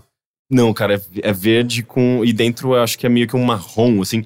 É muito feio. E aquilo, É não sei- e aquilo, assim, eles usam até hoje, a abertura Ah, é praticamente a mesma. Mas tem que. Ah, chega num ponto que tem que Mas ser. né? é, é- é- é- eu nunca entendi assim a intenção necessariamente dali. Não sei se era só porque na época não se tinha muito, sei lá, você, não- você quase não usava softwares pra para fazer edição. Usava word pra- art ali, né? É, é meio que eu gosto. é antes do word, do word art, inclusive, né? Então é meio que eu não sei se é só uma falta de noção mesmo de Sim. como utilizar softwares para edição, é, para fazer tipografia, mas aquilo é muito mar- marca pra mim muito Twin Peaks. É, é que eu não sei, acho que pra mim é muito marcante. É a Laura Palmer o nome dela? Sim. Ah, do, tipo, me parece, sempre me parece, sabe, a manhã que eles sabem lá sobre o corpo dela. É muito aquela manhã fria e úmida, que quando você, você tem a sua calça dobrada numa cadeira e quando você coloca ela no corpo, muito parece que ela tá molhada de É, gelada, é, sabe? é, e é. acho que é por isso que eu penso no sim. Sim. Bem, a gente vai continuar falando disso. Não, eu quero, eu quero bastante assistir, é só que eu acho que parece que exatamente agora tem bastante coisa interessante Sim. saindo em termos de séries e tal. E, e aí fica. E aí, como tem. E são muitos, muitos episódios por temporada de Twin Peaks, não é? Acho que a segunda tem algo como 20. não é? 22, mas é por conta desse, desse Desse, arco é. estendido. Então é, é muito episódio. É, É, muito Mas o primeiro é- são oito, oito episódios de 50 minutos, mais ou menos, cada um. Ah, e a nova temporada também tem 50 minutos cada um. Mas eu acho que você, engata, assim, sei lá, tipo, você fica louco pra, pra ver as outras. Porque por mais que ele não tenha é, é, é, uma estrutura convencional, ainda tem ganchos, ainda tem suspense, tem mistério. Não, ainda assim é uma história de, de, de crime, de mistério que você quer descobrir. é, quem é o assassino de Laura Palmer, quem é o culpado por aquele mistério, enfim, tipo é, é tradicional nesse sentido ainda, sabe? Tipo, de, de pegar você e. Eu acho que é por isso que ele funcionou tanto também. É. né? Porque a, a surrealidade dele é em favor de tal, acho que ampliar um mistério que, que a gente já conhece de uma maneira muito concreta, né? Com novelas Uhum. detetivescas e coisas do tipo. Sim, eu acho que só potencializa ainda mais essa. A, a, a falta de informação e a confusão do personagem, sua confusão e tipo, que porra tá acontecendo? O que, que é isso? O que isso significa?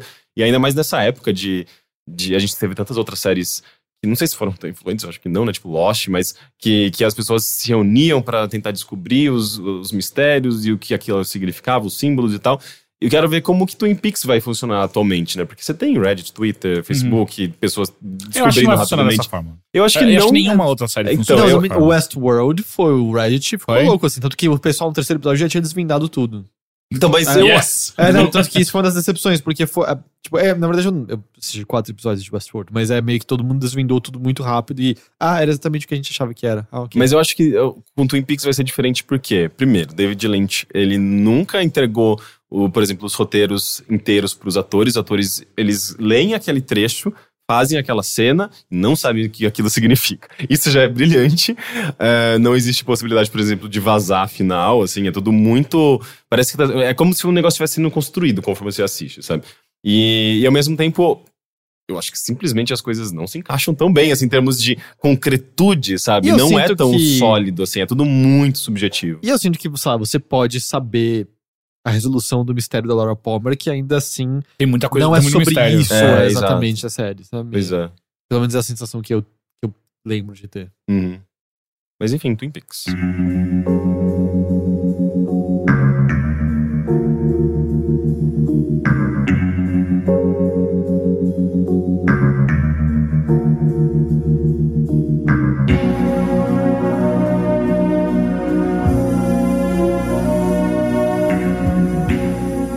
Caio Teixeira. Olá! Olá. Oi. que Voltou bom que de você puxou. viagem, né? Voltei, É. voltei. Ah, eu vou falar talvez de filmes que vocês já tenham falado. Você conseguiu ver coisas, né? Sim, porque, eu, como eu falei, eu tava hospedado ao lado de um, de um shopping. Tinha cinema. Hum. Então eu assisti coisas que não são tão velhas assim. Então, por exemplo, eu assisti Alien novo. Eu não Hum. assisti. Eu, Ninguém assistiu? eu não Não. conheço nenhum indivíduo que tenha falado uma mínima palavra positiva desse filme. Mas Eu eu, joguei, eu, agora? eu joguei não o seria o pinball. primeiro. Eu joguei o pinball de Alien, conta? É... Mas sabe o que é Como é engraçado? o nome desse filme? Covenant. Covenant. Em português ficou como? Covenant. Ok. é o nome da, da, da, da nave, então não tem muito o que fazer. Ah, é engraçado. Eu gosto muito da, da, do universo Alien. Eu Hum. acho muito, muito legal. É, e, eu, e assim, eu gosto de todas as facetas dele. Desde a parte terror até a parte é, é, é, é, é, ficção científica que tem por trás dele. É, acho Que com é- isso você tá elogiando os dois melhores, que é o primeiro e o segundo. O primeiro e o segundo. E eu elogio o Prometheus também. Então, a, é Aham. isso que eu ia falar. É isso que eu ia falar, mas a gente tem isso. Eu, Rosquinha gigante. então, é, eu, eu acho que a gente já conversou sobre isso. Eu tenho um pensamento parecido. Ele tem problemas aquele Sim. filme, mas ele tem momentos específicos individuais que são muito legais. Sim. Prometeus? O Prometheus. caralho, eu, Promet- entendo, eu entendo que a rosquinha É gigante é, ridículo. não, não é, não é só. É, o Rosquinha Gigante é só o, é o ápice. Mas, Mas, por é exemplo, pra mim aquilo é a maior piada da história do ela, cinema. ela? Minha opinião aquele alien. É horroroso. É aflitivo de uma maneira deliciosa. eu, eu aquilo. ria de uma Ou- maneira desconcertante. Ou, por exemplo, eu sei que é idiota, você num planeta alienígena, vem cá, cobrinha, cobrinha. Mas quando ela quebra o braço, quando derrete o capacete na cara. É, que é incrível. muito legal Então, exato, aquilo. porque assim, os humanos serem estúpidos acontece desde o primeiro Alien. Eles são burros meio que Ah, o eles tempo não são inteiro. nesse nível. Eles não são nesse nível, mas eles são. É porque, vamos pensar assim, Alien acontece depois. Eles estão aprendendo ainda a lidar com aquela porra. Não, e tecnicamente, é, assim, a gente já sabe no. Tipo, seja lá o que aconteceu no. Mesmo quando a gente vai ver Prometheus o mesmo Covenant, a humanidade, de uma maneira mainstream, não tem conhecimento dos aliens. Porque quando eles, eles chegam no planeta É no assim, primeiro. mainstream não, mas só que existem é, pessoas que sabem Sim, existência. tanto que esse é o plot twist do primeiro, certo? Eles Sim. foram de propósito pra aquele planeta lá. Mas, Exato. tipo, pessoas como nós na sociedade não sabemos o que é aquilo. Então, Sim. normal que ninguém entenda o que Uhum, raios é uhum. aquele bicho. Mas. Sim, é ridículo. Como muita coisa. é, como eles lidam com muita coisa ali. Mas ele ainda. Ele, ele pega numa veia, eu gosto muito, que é a ideia de como. O Prometheus, é, tô, tô falando dele, que é essa coisa da, da busca pelo quem é o nosso criador, e no final a gente descobre que eles só são tão filhas da puta quanto a gente. E, e toda essa coisa de. é, o que eu, que eu sempre achei do caralho, que é a evolução não é simplesmente um alien que existe, é tipo. Começa com um bichinho que abraça sua, sua boca, sabe? Depois aparece um bichinho menor, depois vem o alien. Existe uma evolução, não, é, não é um monstro pronto que eles jogam na sua cara. Existe algo que vai evoluindo. Em Prometheus, ele meio que dá. Que ninguém. Eu não sei se alguém pediu, se alguém queria, de As fato, tipo. explicações. Ah, quero muito saber essas coisas, Não, sabe? é porque pra mim sempre foi. Cara, a explicação da origem dos aliens é Darwin. Exato. Basicamente, É, eles então, evoluíram. em outro planeta é, eles evoluíram dessa maneira. E pra mim tá ok. Mas quando aparece a explicação, fica. É. E, tudo, e tudo bem que assim, eu acho que a explicação é a pior parte do Sim. Prometheus, porque é meio. Tá, você. Nunca entendi qual era a motivação por trás do, do, do Android Fassbender lá. De Daniel. É, isso, isso é talvez spoiler do Prometheus, mas é tipo, eu nunca entendi a intenção dele de botar o lance no drink do cara pra planejar que ele fosse transar com ela, Então. pra que ela engravidasse do, do Aham. polvo, É, é, pra que do polvo fizesse. Então, tipo, eu então. não. é, você assistindo Covenant, uma coisa fica muito clara. Que é. O personagem principal é o David. Uhum. Tanto em Prometheus quanto no Covenant. É tanto que eu soube o que acontece com a doutora É. no Covenant. é. Então, assim. E, e- eu li algumas coisas depois, eu fui ler, depois que eu assisti, eu fui ler algum- algumas análises pra entender um pouquinho melhor, pra me aprofundar mais. E uma coisa ficou clara que eu também senti na hora e outras pessoas aparentemente também sentiram, que é o David, ele me parece que o que ele quer, ele, ele, ele é um androide feito de uma maneira, entre aspas, errada. Ele é muito, muito próximo de um ser humano. Ele tem coisas muito humanas nele. E uma das coisas que ele tem mais de humano nele é a paixão pela criação. E a criação pela criação, não é criação com um fim, não é criação pra. o- eu quero fazer esse bicho pra acontecer isso, pra acontecer isso. Não, ele quer testar as habilidades que ele possui pra conseguir criar. Quase como se pelo fato dele não ser, não ser geneticamente capaz de criar um. Sim, e também pela assim, é, é, pelo, pelo mesmo motivo pelo qual nós às vezes fazemos al- algumas coisas, arte, né? E ele e, e no, no Covenant ele, ele aborda muito isso, que é o que ele, o, o- como o David enxerga o, o Alien é arte. Porque o primeiro, o primeiro até a caracterização dele no começo, que eu gosto bastante, é ele vem do filme, tentando recriar a emoção Sim, dos atores lá, por que exemplo. não é pra um Android ser daquela forma. Tanto que é, é, no Covenant eles retomam isso de como seres humanos se sentem incomodados pró- próximos ao David, porque ele é muito humano. Ele, ele tem é, idiosincra- idiosincrasidades muito fortes, sabe? Tipo, ele gosta muito de Sincrasias? idiosincrasias, não é idiosincrasidade? Idiosincrasias. É, tentei usar uma palavra difícil, mas hey, vamos aí aprendendo. É, de qualquer maneira, ele. Então ele tem essas coisas que deixam ele muito estranhos. E quando ele é confrontado com outro Android, é um negócio meio. Ok. E, e pra ser justo, ah, já nos filmes originais existe um incômodo de todos no geral com androides. Tanto que no primeiro eles nem sabem Eles que nem é um. sabem. No segundo, ela, ela tem o receio, o Ripley tem o receio por conta. Sim. Mas lembra que no quarto, androides foram banidos, né? Sim. É, Sim. É, porque eles são, obviamente, mais fortes que os seres humanos, têm mais, mais capacidade mental do que os seres humanos. sabem eles... se camuflar perfeitamente no meio Exato. gente. Então fica um negócio muito. Por que a gente tá criando isso? A gente, vai, a gente tá criando a nossa própria. É, é, é, é, nosso próprio destruidor, né? Enfim, chegando ao Covenant. É, por que que acontece? Quando você assiste Covenant, explica muita coisa de Prometheus. É, principalmente do, sobre o, o que, que motiva o David a fazer as coisas que ele faz. São explicações boas? Não. Hum. Mas ainda assim é pra você entender, tipo, ah, ok, ele não é simplesmente um erro de roteiro. É um, é um personagem que é pra ser criado dessa maneira estranha. Ele faz coisas que a gente não necessariamente. Porque, o que a gente espera geralmente é a Chekhov's Gun, né? É que, tipo, ele tá fazendo isso pra acontecer isso logo. Só que aí a motivação dele fica fraca por conta disso, você sente? Não, na verdade a motivação dele continua, eu acho, ainda maior. Porque ele fica ainda mais humano do que o normal. Porque, tipo, ele tá criando o que ele pode, porque ele consegue. E, e quantas vezes a gente faz isso, sabe? A raça humana, de maneira geral, mostra isso o tempo inteiro. Mas o problema é, eles tentam explicar mais coisas. E aí é onde eles cagam, sabe? Tipo, eles não tentam só explicar o David, eles tentam explicar mais coisas sobre o universo Alien. E, puta, ali eles cagam muito feio, sabe? Tipo, não tem nada que eu possa falar que não seja um spoiler, mas é que eles fazem saltos lógicos muito pesados que acabam com a trama e acabam até mesmo com o próprio universo que foi criado, sabe? É, e assim, o Covenant, ele meio que mata, por exemplo, a Rainha Alien. Ué? Exato.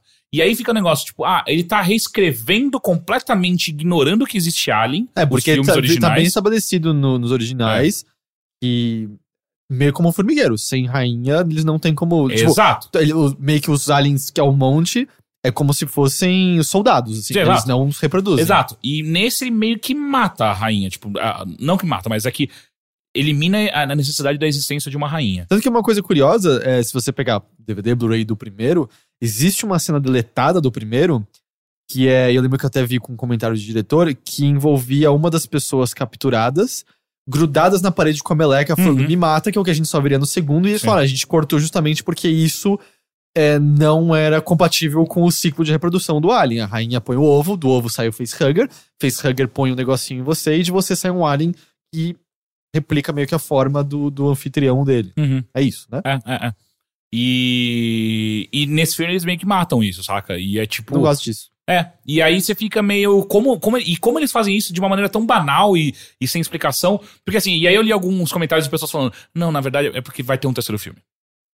Tá, ele tá tipo na- no Um processo. oitavo. Tá no processo. Ah, não, mas é de, o terceiro desse novo. Tá tipo no processo de se tornar o, a espécie que a gente É, conhece É, ainda. porque assim, se ele não fizer um terceiro filme, não existe maneira de Alien existir.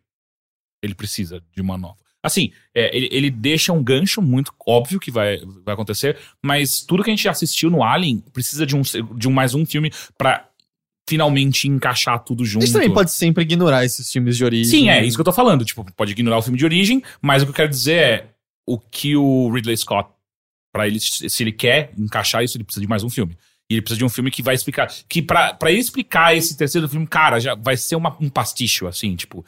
Ah, vai ser muito estranho. Não, muito, mas o, muito o estranho. Covenant, então, ele é totalmente baseado no Prometheus. Se ele Sim. considera o Prometheus a, a, a, a Se passa base 10 anos após pra- Prometheus.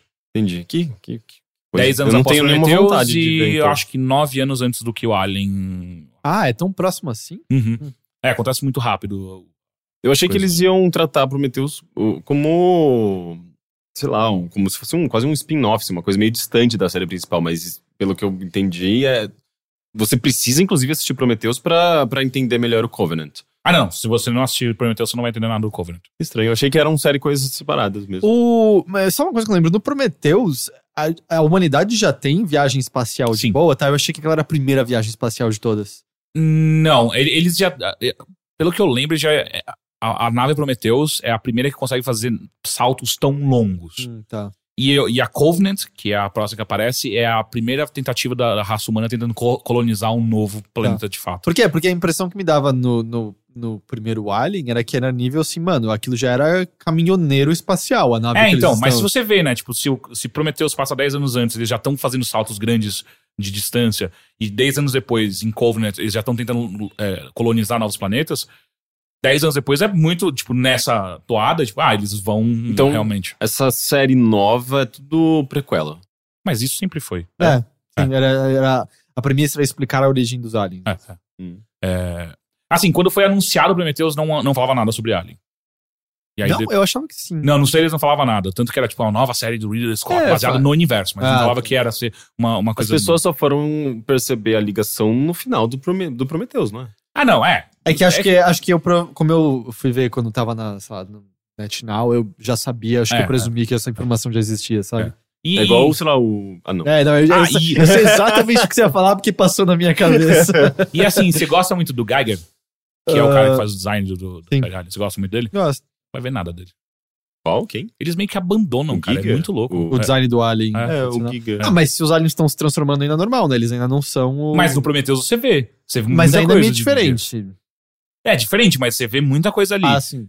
É que eu acho que o Giger, No- ele só faz as estruturas anatômicas, as coisas que, que são relacionadas a, a- ao organismo alien. É, ele faz... Não, ele, não ele, fez, ele fez o Alien ser um pinto e o ovo ser uma... va- E o Face Ah, Hugger uma sim, vagina. exato. sim. Mas, mas é que Porque nesse, esse trabalho... Sim, é que nesse, é isso. nesse novo, às vezes... Sabe aquele moleque, aquele seu amigo no quinta série que só desenha uma pinta no caderno? É, o Giger É era o isso, ele só um monte de caralhinho no caderno dele o tempo todo. Não é, se- isso se você pegar o trabalho dele, portfólio em geral, assim, acho que metade das coisas são, são órgãos É, então, mas sexuais. eles abandonam muito a, a, é, esse design.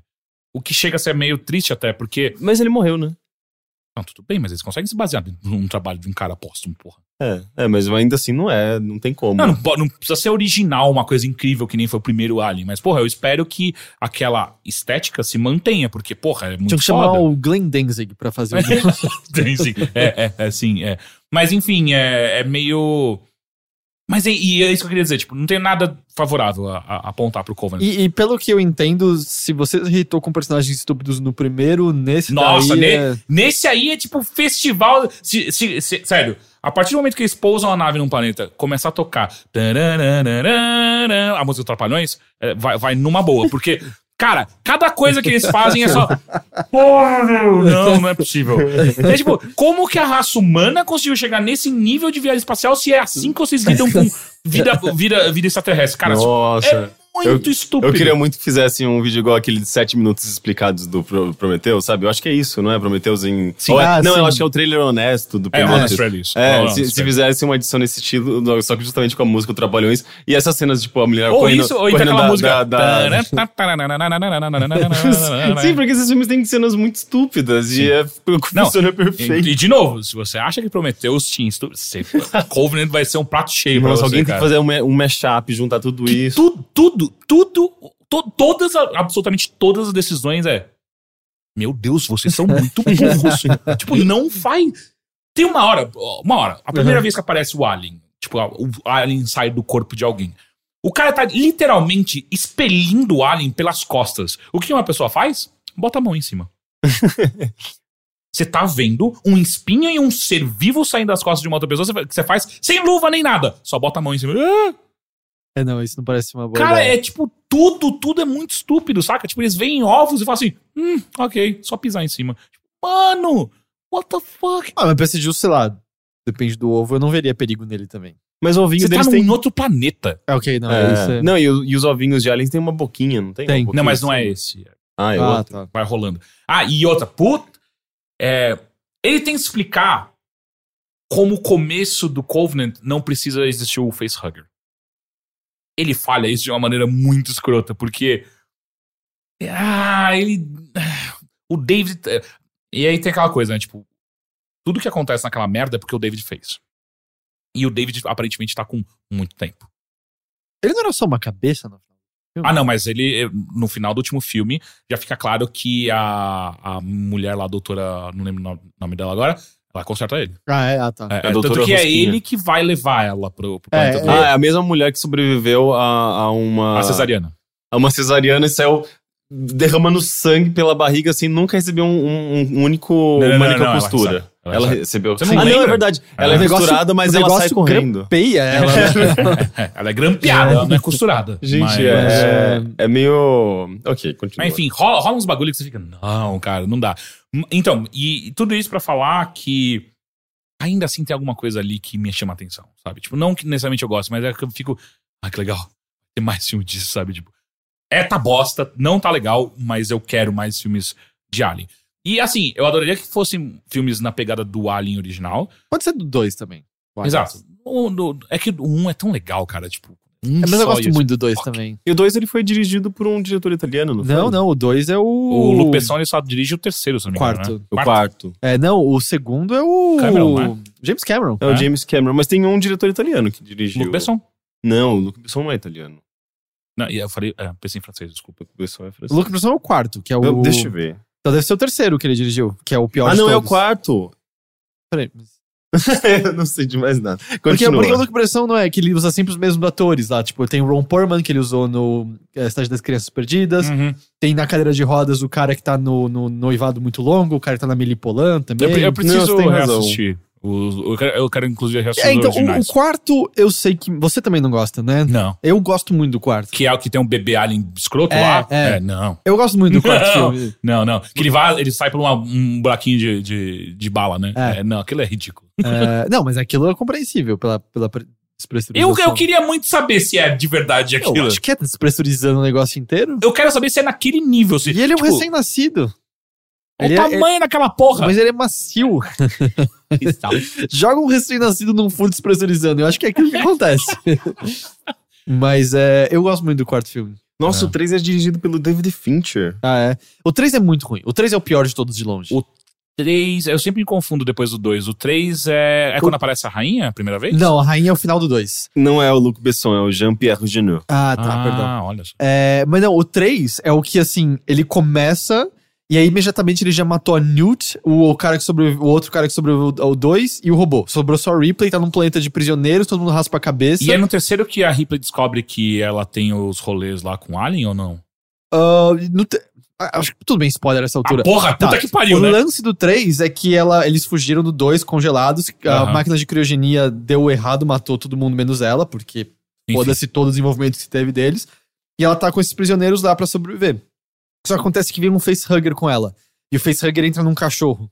E aí nasce um alien Ah, cachorro e é, começa a matar todo mundo. E aí, enquanto eles estão tentando sobreviver, sendo que eles não têm arma nenhuma, a Ripley descobre que ela também teve um facehugger nela e ela tem uma rainha dentro dela. E que, na verdade, era um plano da Wayland vir pegar ela pra poder recolonizar alguma coisa com Alien. E aí aparece o ser humano no qual foi baseado o Bishop do segundo filme. A gente.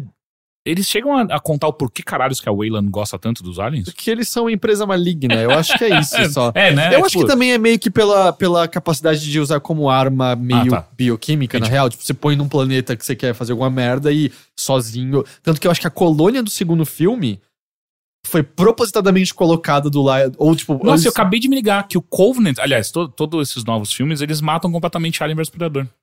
Por quê? Ah, mas spin-off Por total, quê? né? Porque Alien vs Predador, na teoria, Teria acontece. acontecido antes, Exato. é verdade. Não, mas é canon que é o mesmo É universo dos é, dois. é. Sim.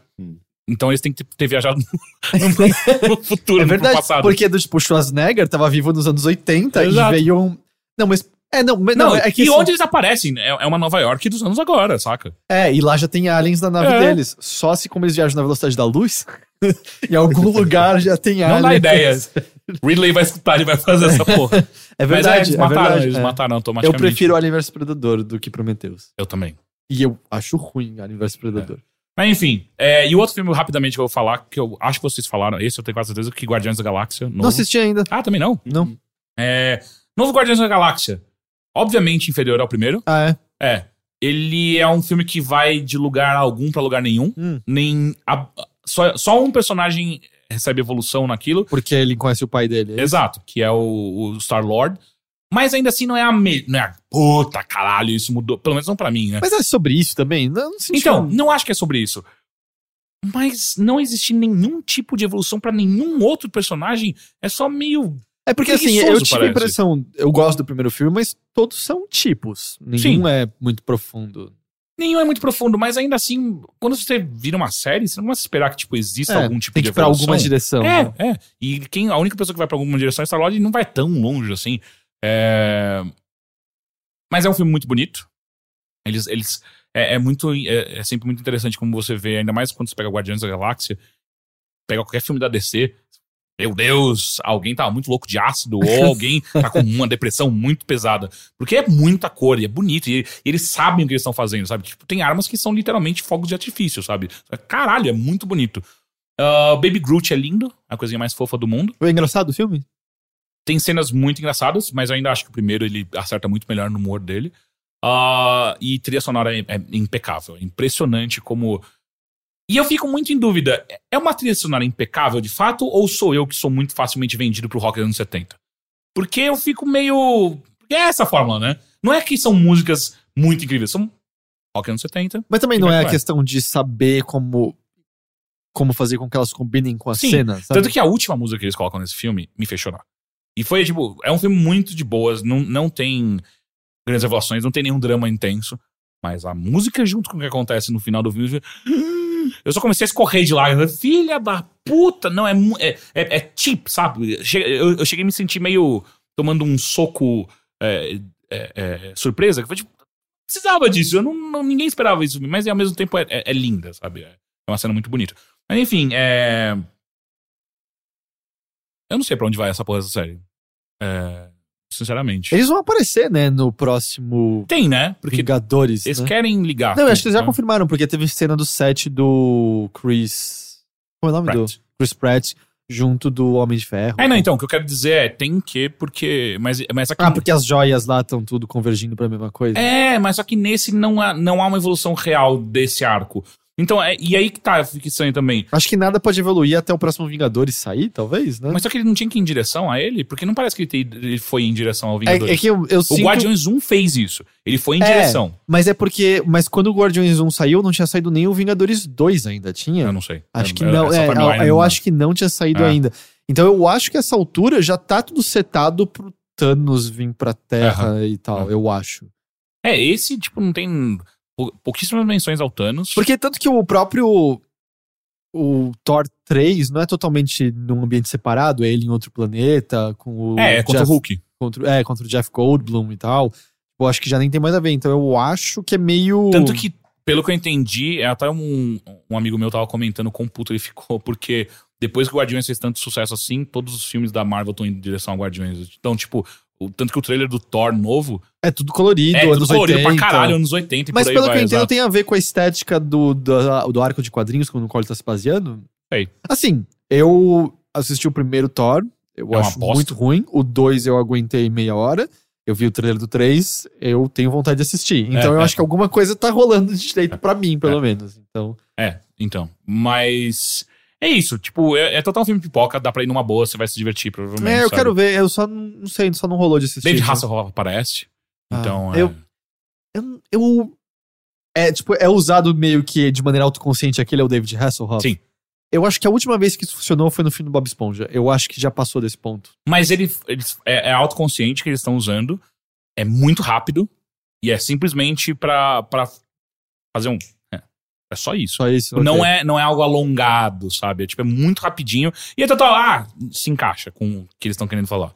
Ah, e é isso. Eu acho que total vale dar um pulo no Não, cinema. não parece que tem muito a ser dito sobre ele. né? Não, é. Porque daí vai ser spoiler e ao mesmo tempo. O, o quanto pode prejudicar o spoiler desse filme, então é só não falar, mas é, enfim, é só isso. Ok. Vamos para os e-mails, então, que você pode enviar para bilheteria. Olha só como eu tô falando. Bilheteria, arroba overloader.com.br.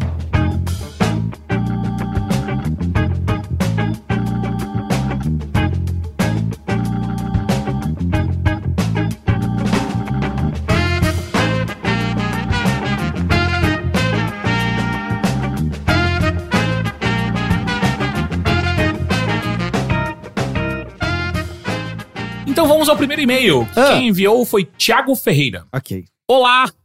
Me chamo Thiago Ferreira, engenheiro civil, e venho aqui fazer uma explicação rápida sobre como funcionam prédios para o Henrique. É que você não tava no último episódio, por isso só Ok? a sua cara de confusão é Eu- Não, eu, compreensível. só, eu só falei algumas besteiras. é, Como que pra- você acha que O um Rick não sabia que prédios precisavam de fundação. Gente, eu não, eu não fiz Ah, engenharia Ele civil. achou que o chão segurava tudo.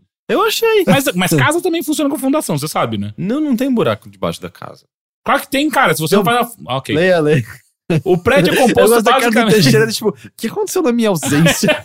É, tipo, Recebi boteco virtual, o- como eu, prédios ma- eu funcionam. mandei Boteco virtual no chat e você apoiou muito bem. Eu, eu, eu não falei não, sobre não, o nome. você falou boa e aí você falou que tal Vroteco. E aí eu falei, essa é ruim, Teixeira, vai virtual. E aí ninguém falou nada. Eu falei, quer saber? Eles aprovaram através do silêncio. Enfim, o prédio é composto basicamente por quatro elementos estruturais: lajes, que é o piso, vigas, pilares, que são colunas, e fundações. Sim, as paredes não servem para nada estruturalmente falando. Tanto que as chamam nas literaturas como alvenaria de vedação. Exceto, exceto em alvenaria estrutural, mas é algo muito pontual e poucas obras são assim. As lajes são os pisos, geralmente de concreto armado, têm função de transmitir as cargas para as vigas, que são os elementos onde as lajes se apoiam. Geralmente, as vigas são de concreto armado também, mas podem ser feitas com perfis metálicos, como citado no programa para obras especiais, geralmente quando se quer distâncias maiores entre os pilares. Por fim, os pilares, são colunas, recebem as cargas das vigas e as levam para as fundações. E, gente, nem sempre as fundações são estacadas, são estacas cravadas com bate-estacas. Se o solo for bom, entre aspas, pode-se apoiar os pilares diretamente sobre sapatas, blocões de concreto que distribuem as forças que vêm do pilar em uma determinada área de terra. No caso do teatro em questão, a sapata era feita de rochas. Nossa, é muito estranho você ler algo referenciando algo- alguma Não, coisa. eu tava lendo de outra coisa, mas tudo bem. Quando o solo é bom, pode-se apoiar a construção diretamente sobre ele. E cham- ah, a chamada fundação rasa. E quando ele só fica em- com características aceitáveis, a, pro- a- a profundidades maiores, crava-se estacas no solo e apoia-se os pilares nessas estacas, por meio de blocos, blocos de estaca. Caralho. Cada bloco desses pode ter uma ou mais estacas. E ele tinha mandado uns desenhos também no e-mail. Caralho. É, é um engenheiro. É um engenheiro. É, eu fiquei olhando eu, pra tentar entender 100%. Eu acho que eu entendi 40%. Mas é. Não querendo diminuir a engenharia, mas é a física básica que ele tá falando, né? De distribuição de força, esse tipo de coisa. Coisa que a gente aprendeu, ou deveria ter aprendido na quinta, Bom, a série. galera da Terra plana não aprendeu até hoje. Então... É, Cara, você viu o maluco que entrou não. com, com um nível no, no avião? Não? Ele entrou com um nível, aquele de água, sabe? É nível fluido que chama? Não sei. Mas aquele enfim. da, da- bolha no meio? É, Pra, é, é, e aí ele colocou assim na janela pra provar que, tipo, olha só, Que? tá reto. pra provar o quê? Que tá reto! que não tem curvatura. Que? É alguém que não tem nada pra fazer. O que, o, o que na verdade eu, eu achei estranho que no, no artigo que eu li a respeito. Como que ele entrou com essa porra dentro do avião? Você não pode Porque é entrar nunca líquido. com essas merdas. Não, não, é, tem uma certa quantidade de líquido que você Eu pode. sei, mas só que aquele negócio parece uma arma. Eu cara. acho que voo nacional, ninguém liga. É, voo nacional, eles, eles não Não, checam era, não se foi você no tá- Brasil isso. Ah, você não? tá Não. levando shampoo, condicionador, uma tesoura. Não, tesoura eu acho que talvez sim, porque é metal, né? Pontudo, pontudo. É, Então, é, te- tesoura de ponta redonda pode, porque eu já levei. mas, Ah. mas líquido é muito fácil de levar em avião. Aqui no Brasil, pelo menos. Ah, vamos lá, próximo e-mail. Olá, Overlords, bom dia. Me chamo Yuri de São Paulo. É o nome dele. É, vim propor uma dúvida meio besta que tive durante uma conversa de bar. Gostaria de saber quantas músicas que impelem a colaboração de outras pessoas. Hã? Que impelem a colaboração de outras pessoas. Ele vai, vai ficar Vocês claro. conseguem lembrar, por exemplo, se alguém disser DuckTales. Uh! Ok. Se vocês não terem completado com o meu argumento, meio que vai por água abaixo. Ok, funcionou. Vale qualquer tipo de colaboração. Barulhos, estalos, palmas. Não, Ah, mas isso é um desafio? É, acho que coisas que as pessoas falam e você. Gente, nossa, eu imaginei tipo uma galera jovem fazendo isso na rua. Eu e eu fiquei com lembro- vergonha. Ah, eu tenho uma que é só pra referência de Games of the Rocks. Hum. Teatríssimo. É, eu lembro de quando eu era criança, eu e meu irmão, a gente tinha feito alguma coisa, a gente tava tomando uma bronca do meu pai. Ele tava gritando muito com a gente, assim. E sabe que ele está com a cabeça baixa, meio sem saber o que fazer, e ele tá gritando, gritando, gritando. E aí é uma coisa, e aí, o que vocês vão fazer esse negócio aí? Se vocês fizerem, aí eu quero ver! E aí eu respondi, Dindolele.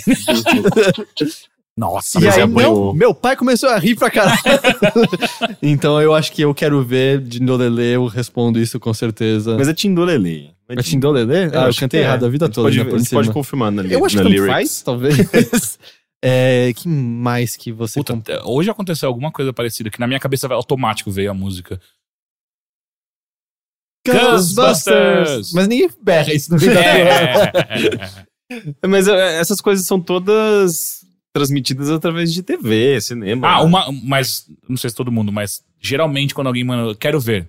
E eu penso, outra vez, seus olhinhos Nossa, de é noite. Ah, eu tenho uma, e nem é do nosso tempo. Porque quando, antes da gente nascer, tinha uma propaganda que era um, um fantasminha branco batendo na porta. Hum. E aí, tipo, é, quem é? É o frio, Sim, não eu adianta lembro. bater, eu não deixo isso é muito você velho, Isso é entrar." sabia? muito- não, isso é do nosso tempo. Não, Ah, não, não. isso é mais antigo Propaganda ainda. do Mapping tocava isso. Não, não, é as casas Não, é pernambucanas pernambucanas. vão aquecer. Cara, é antes Mas- da gente nascer isso. É, É mesmo? anos 70. Minha Mas mãe meus pais me falou. cantavam isso, então toda vez que alguém fala que frio, na minha cabeça, não adianta bater. Mas tem coisas que são específicas entrar. a ponto de, de só um pequeno grupo sa- saber, ou, ou, eu, por exemplo, eu tenho um monte de referência de vídeo de YouTube que vocês não têm. Então, às vezes eu ouço vocês falando alguma coisa e na minha cabeça vem, tipo, uma- uma- o resto de uma frase. Uhum. Só que, obviamente, eu não vou compartilhar Hum. isso porque ninguém vai entender. É, quando eu ouço alguém falar em tupil, na minha cabeça faz 240, 9000 e Sim. Gitec. É, Qual que era a que vinha? Acho que é bastante? pavloviano isso, provavelmente, né? E o que isso- e o que isso quer dizer que é Pablo? Que é tipo ativa da gente. Se bem que eu não sei que recompensa eu espero, né? é que minha mãe dava um biscoito toda vez que eu cantava a música da Gitec, e aí... Era um teste. Ela ela fez um experimento com você. É, mas sim, eu acho que tem muita coisa, né? Obviamente a gente vai lembrar tudo agora, mas tem várias, vários momentos onde isso acontece. Mas a gente fez o uh, uh, então acho que a gente provou o ponto dele. Ou a gente só foi bobo, né? E tipo, olha lá, ele acabou de ganhar uma aposta. Ah, próximo e-mail, Thiago Xavier, a.k.a. Citric Messiah. Saudades dele no. É, no que eu de- descobri recentemente que eu falei errado durante muito tempo, que eu chamava ele de Critic Messiah. Ah, quais suas músicas. Quais suas músicas? Quais? Quais suas músicas favoritas? Responda a primeira que vier na cabeça. Nossa. DuckTales. Primeira que vem na sua cabeça, Rick, agora. is Full of Love, Bjork. Hum, boa resposta. Na minha Hum. cabeça veio Paranoid Android. É, boa resposta. Obrigado. Ih, Não veio nada. ih. Teixeira Vai rápido. Moleque As transante. meninas. Moleque Ah, transante. obrigado. Agora tá tudo. Agora tá vindo funk na minha cabeça agora. Ah. Vai, tem que falar. Você tem 5 segundos pra falar uma. 4, Ah. 3. Alive, Pearl Jam. Oh, boa, boa resposta, boa resposta. Enfim, próximo e-mail é de anônimo. Ah, peraí. Matheus. All, the, world, is green. Então é ótima Ele- resposta. Mas ele teve mais tempo. É verdade. você ele já pensou na, na hora, assim, já ficou segurando a resposta porque ele sabia que a gente ia perguntar pra ele. Próximo e-mail de anônimo. Hum, Sou professor de matemática do ensino médio, meus pêsames, de um colégio particular e gostaria de relatar um caso de assédio que aconteceu, caralho. O relato, eu não estava presente, é que durante uma troca de professores, um aluno do segundo ano, por volta de 16 anos, colocou as mãos no seio de uma aluna, enfiando sua mão por baixo da blusa dela. Caralho. Ela pediu para ele parar, mas ele disse que não ia, pois ela estava gostando. A menina entrou em choque e recorreu a um amigo que escreveu uma carta anônima de denúncia à direção. Por dois dias o caso estava escondido até quando, por algum motivo, estourou e todos ficaram sabendo. Inclusive os professores. Outros alunos, apenas uns cinco sabiam, e membros da direção. A mãe do agressor foi chamada para conversar e depois, e depois o levou embora chorando. Ah, depois, outros alunos foram chamados para prestar depoimento e outras histórias envolvendo este menino foram aparecendo. Enquanto isso, eu estava tentando conter a raiva dos alunos e aproveitei para conversar sobre o tipo de justiça que a escola poderia aplicar, se cabia uma expulsão ou não, etc. Mas não conversei sobre assédio, o que me fez arrepender, o que me fez me arrepender profundamente.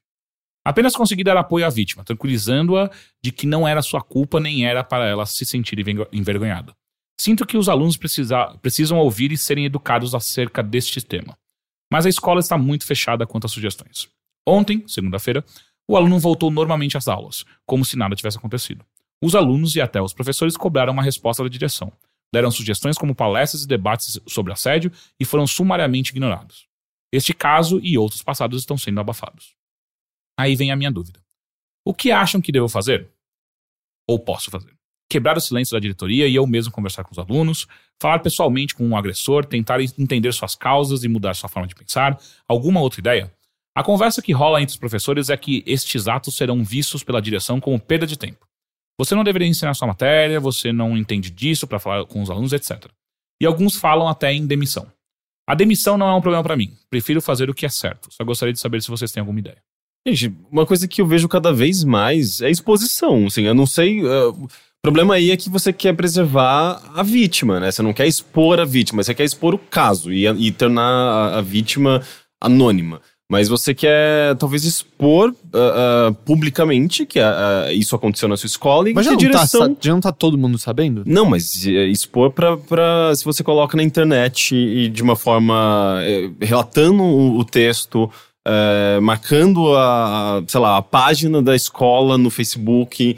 As pessoas vão ficar sabendo disso, sabe? Tipo, e isso geralmente ganha repercussão. Então, não, mas tá, o problema bem, é a mas exposição da, da vítima, É, não, a que não acho legal. Tem a repercussão da vítima. Isso eu tô. Eu não tô dizendo, não, eu tô perguntando. Mas, tipo, tá. A gente sabe qual é a justiça que a internet vai ter, sabe? Vai ser gente xingando e. e Mas tal. a, a Qual- escola. O que, que é exposição? É, mas as- ah, geralmente quando isso acontece, eu já vi alguns casos, não me lembro recentemente, mas eu já vi casos assim acontecendo e pessoas falando da atitude eh, completamente descabida da, da, da escola, ou culpando a vítima, e daí o caso ganha uma repercussão, a escola percebe que, as- que ela, ela tá sendo observada e existe uma pressão em cima dela, e ela vai lá e toma uma atitude, às vezes, mais adequada. É, é uma sabe, é Entendi. isso que eu meio que tento Entendi. observar e achar que poderia acontecer. É, porque eu caso. fico também justamente com receio de você tornar a vida da, da garota Esse que é foi maior abusada problema, um inferno. sabe? Sabe? porque Ela você- não fez nada de errado É. e a chance de, de dela ser exposta também a pessoas que vão ver, tipo, ah, nada a ver, o cara tava só botando a mão no peito dela, que exagero, Sim. e transformar Não, a vida é, dela no inferno. Se, se você quiser expor dessa maneira, você tem que uh, fazer de tudo pra tornar a vítima anônima. Não, Não, e assim- não mencionar o nome dela de maneira alguma. A gente tem. Então a gente tá falando de duas coisas, né? Eles estão falando de publicar um texto, por exemplo, no Facebook, pra atrair atenção pública e essa pressão externa fazer com que a escola tome alguma. Eu acho que é uma Atitude. possibilidade. O que ele tá perguntando também, ele dá como exemplo, é, É. de organizar palestras É, ou coisas. então, e o tipo. lance é que parece que os alunos já estão interessados, o que parece meio caminho Hum. andado, parece ser a direção. E aí eu acho que nisso também entra muito a questão de qual é o direcionamento da escola, certo? Porque É. Ah, o direcionamento pra mim tá bem claro que é dinheiro. É, então, mas eu quero dizer, é daquelas escolas que não, alunos estudam a matéria pra passar no vestibular ou a escola que entende educação como um aspecto maior do que decorar fórmulas Mas eu sinto que matemáticas se fosse esse tipo de colégio, eles não estariam É, ignorando É, o assunto. então. E, e me parece assim, já existe essa vontade por parte dos alunos.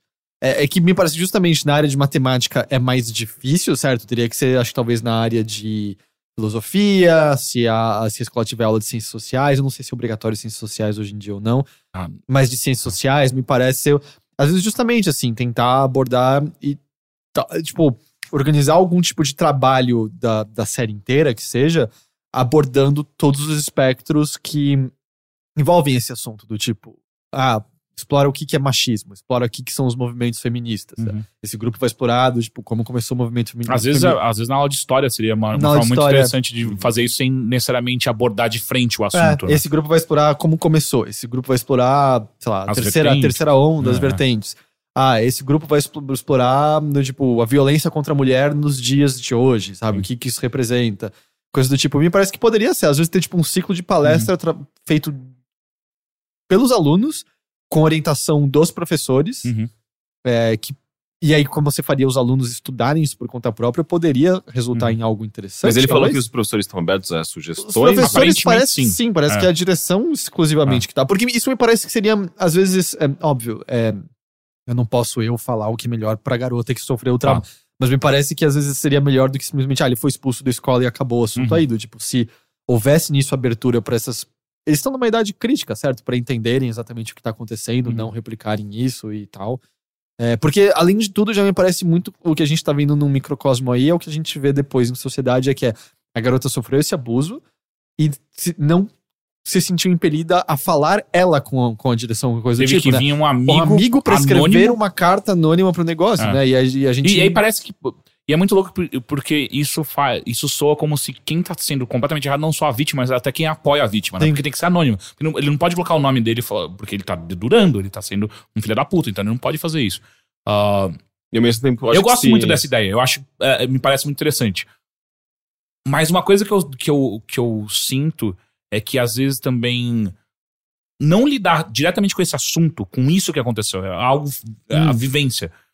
Às vezes me parece enfraquecer um pouco Tá, o eu negócio. entendo, eu entendo o que você quer Saca? dizer. Às vezes é, é- é- é fazer esse entendo- ciclo de palestras e no final é, ter uma discussão clara sobre o que aconteceu. Depois de tudo isso vocês aprenderam. O que aconteceu nessa, nessa. É que dizer, eu não escola? entendo de, Eu também, de pedagogia, pedagogia. o suficiente pra é. saber se isso é comprovadamente eficaz, se isso é destrutivo ou não, mas entendo, é, às vezes justamente de falar abertamente pra não ficar só circulando em volta, É. né? Ah, o importante eu acho que é a mensagem ser transmitida pra todo mundo, sabe? É, de que isso não é um comportamento aceitável, de que ah, a, a mulher sim tem, sabe, acho que tem voz, tem, tem existe, ela é, é, é, ela não pode simplesmente ah, se calar, sabe? Tipo, ela não pode se, se- se- sentir que ela, tá, ela, ela, ela não pode falar alguma coisa, sabe? Eu acho que quando isso fica claro de que aconteceu ali um crime, um, caso de assédio, isso é muito problemático, e todo mundo entender, eu acho que já é um grande passo, sabe? E a menina, eu acho que ela vai, ela vai se sentir. ah,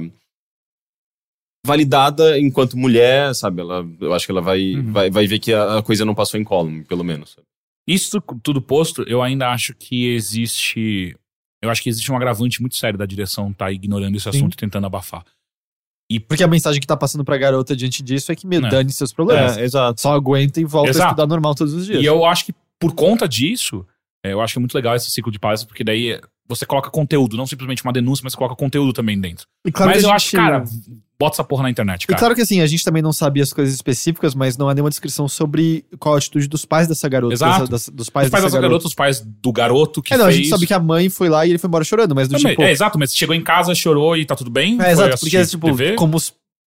Não, não deveria haver, tipo, os pais dessa garota querendo algum tipo de, de explicação. Do, tipo, cara, Aham. eu coloquei minha filha aqui porque achava que era Exato. um ambiente seguro e ela foi abusada. Será que os porra é pais, de essa? fato, foram contactadas da menina? Não sei. Porque às vezes eles só chamaram os envolvidos e não chamaram o pai da, da garota pra não aumentar ainda mais. Porque, obviamente, o que uma escola particular ainda mais quer é que não exista nenhum tipo de problema pra pessoas continuarem se matriculando. E eu acho que, cara, tá com essa porra na internet, tá? e Ainda mais se você tá, se você tá falando que tá sem medo de demissão. Puta, vai fundo. Eu acho, e, obviamente, sem citar a garota e o garoto. Tipo, são dois menores de idade que, cara, é, é- é, eles estão em formação. E eu, eu gostaria muito de acreditar que esse moleque nunca mais vai fazer esse tipo de merda. Ah, então acho que não precisa expor essa essa criança. É, não, e, e acho que justamente ele tá num momento crítico em que ele tem que ter a punição correta Exato. Nível e, certo. e entender É, o que ele fez é. pra que ele não faça Não novo. ser completamente injusto, porque daí ele vai virar aqueles cara. é, Vai, vai, virar um misógino, tipo, essa filha da puta É, me fez me expulsar. Porque do tipo, a impressão que dá, sei lá, na cabeça dele pode estar muito bem assim, mano, eu fiz isso, ainda não tive que ter aula nesses dias, tô aqui de volta normal, não aconteceu nada de errado, É. foda-se. que- Uhum. Então, às vezes, eu acho que jogar na internet mesmo e deixar a sociedade, porque o que não vai faltar vai ser de gente falando merda dessa, Uhum. desse colégio. Mas ao mesmo tempo, a pessoa também. é, a pessoa que publicar isso, ela corre o risco da escola é, puni-la de alguma forma. Exato, e ele acabou de falar que ele não é, tem medo de demissão. processo ou. Não, isso não é. Mas ele é, processo. prof- ele é professor? Ele é professor. Ah, eu achei que ele era aluno. Não, na ele minha é professor. Ele era Ele é aluno. professor e ele falou que não tem medo de demissão. Então, Ah, puta ok. que vai É. fundo, Mas sabe? justamente, você tem que preservar, acho que as pessoas, porque, cara, a internet. A gente já falou sobre o, Uhum. o linchamento público que ela propicia, e isso não, não, Mas a ajuda. instituição que tá promovendo isso, que tá, ela deve ser linchada. Ela deve sofrer consequências graves sobre isso, cara. Porque é a confiança de um pai que você tá colocando só que, só seu filho lá, que nada vai acontecer de ruim, pelo menos não nesse nível, sabe? Porque, obviamente, problemas acontecem na Ah, vida tá, de tem todo mundo. brigas, Exato. tem. Mas, tipo, esse nível, um assédio. E a resposta do colégio é não fazer Não. absolutamente nada. É um absurdo, assim, tipo, essa. co- É, é, É, normalizar. é, é, é. Enfim. é, Esse é o último, né? Esse é o último. Esse é o último. Enfim, muito obrigado pela volta. Mandem mais e-mails. agradecendo, agradecendo vocês. Mandem mais mas- e-mails. Mas a gente entendeu. Mandem mais e-mails. Mandem mais e-mails, por favor. Eu sou de volta. Venham- Quero ler mais e-mails. Apareçam sábado. Sábado vai ser do caralho. É, vai ser divertido. Só tor torçam todo mundo pra não chover. Sim, porque o espaço onde a gente pode ficar bebendo e conversando é aberto. É, então, eu, Henrique, a gente falou no último resumo, todo mundo pode levar um guarda-chuva se chover, e aí a gente faz um flash mob. Caralho, já pensou se a gente consegue colocar. Se tiverem engenheiros juntos, a gente consegue co- construir uma. A gente sabe que tem pelo menos um que ouve a gente, né? Pronto, esse cara tem que. aí a, a gente usa as técnicas de fundação do Rick Uhum. e A montamos. gente coloca uma. faz uma, uma pilastra. pila- Pilastra? Sim, a gente A faz uma pilastra. A gente né? faz uma coluna de guarda-chuva. Em cima de uma sapata. Em cima de uma sapata. E o que mais? E, pra- e tem que fazer o, o- a laje. A laje. A la- Isso, a laje vai estar lá em cima. O teto É, do é, Rick é. vai ser a laje. Exato. Uma laje de Tá guarda-chuva. tudo certo. Então, É, tá, tá perfeito. Então, até a Eu semana não que sei vem. o que vai dar de errado. É, até semana que vem e até sábado. Até sábado, quem que, for, no- que nos por favor, venham. É isso. Tchau. Tchau! Vitrolinha do Teteu. Fala pessoal, beleza? Mais um episódio da Vitrolinha do Teteu. E como eu disse na semana passada, a gente vai continuar com essa série que é um especial sobre a vanguarda paulista. É, se você não ouviu semana passada, eu disse que a gente vai fazer alguns episódios em que vai falar dessa galera que ficou conhecida como vanguarda paulista ou como lira paulistana. Na semana passada eu fiz uma introdução sobre o assunto, falei um pouco do teatro e tudo mais, e toquei uma música do Itamar Assunção, que é um dos sujeitos desse grupo. Hoje eu vou falar um pouquinho do grupo Rumo. Talvez o Rumo seja conhecido por alguns de vocês. É, não só eles fizeram algumas músicas de criança, como vários dos membros do Rumo continuaram por aí fazendo música, música infantil, música popular, enfim. O grupo era liderado pelo Luiz Tati, que a gente comentou um pouquinho na semana passada, que foi até professor meu e do Heitor na Faculdade de Letras. Ele estuda semiótica, semiótica da música etc. Mas além do Luiz Tati, o irmão dele fazia parte da banda, que é o Paulo Tati, que depois do Rumo formou Palavra Cantada, que também é um grupo que faz música para criança. Também tem o Hélio Zinskind, que não sei se vocês já ouviram falar, ele fez várias músicas que provavelmente fez parte da infância de alguns de vocês, incluindo a música do Ratinho e outras do Castelo Ratimbom. Ele fez várias pra cultura, na verdade. O Gal Ópido, que na verdade é mais conhecido como fotógrafo e designer, mas tocava bateria na banda. E a Naozete, que é uma cantora extraordinária que voltou agora recentemente, participando de vários projetos com músicos mais novos também. E, embora a música do Rumo não seja. talvez seja mais palatável do que de outras pessoas da vanguarda paulista, ela não é tão assimétrica e bizarra como a música do Arrigo, não é tão pesada como a Patife, não é tão torta como os grooves do Itamar Assunção, mas ainda assim é muito curiosa a música deles e tem algo de muito especial. O que eu queria falar para vocês sobre eles é uma coisa que aconteceu comigo, que é uma experiência que eu tive. Eu lembro, na primeira série, ouvi uma música deles, que é o que a gente vai ouvir aqui. Primeira série, quando eu tinha, sei lá, seis ou sete anos de idade.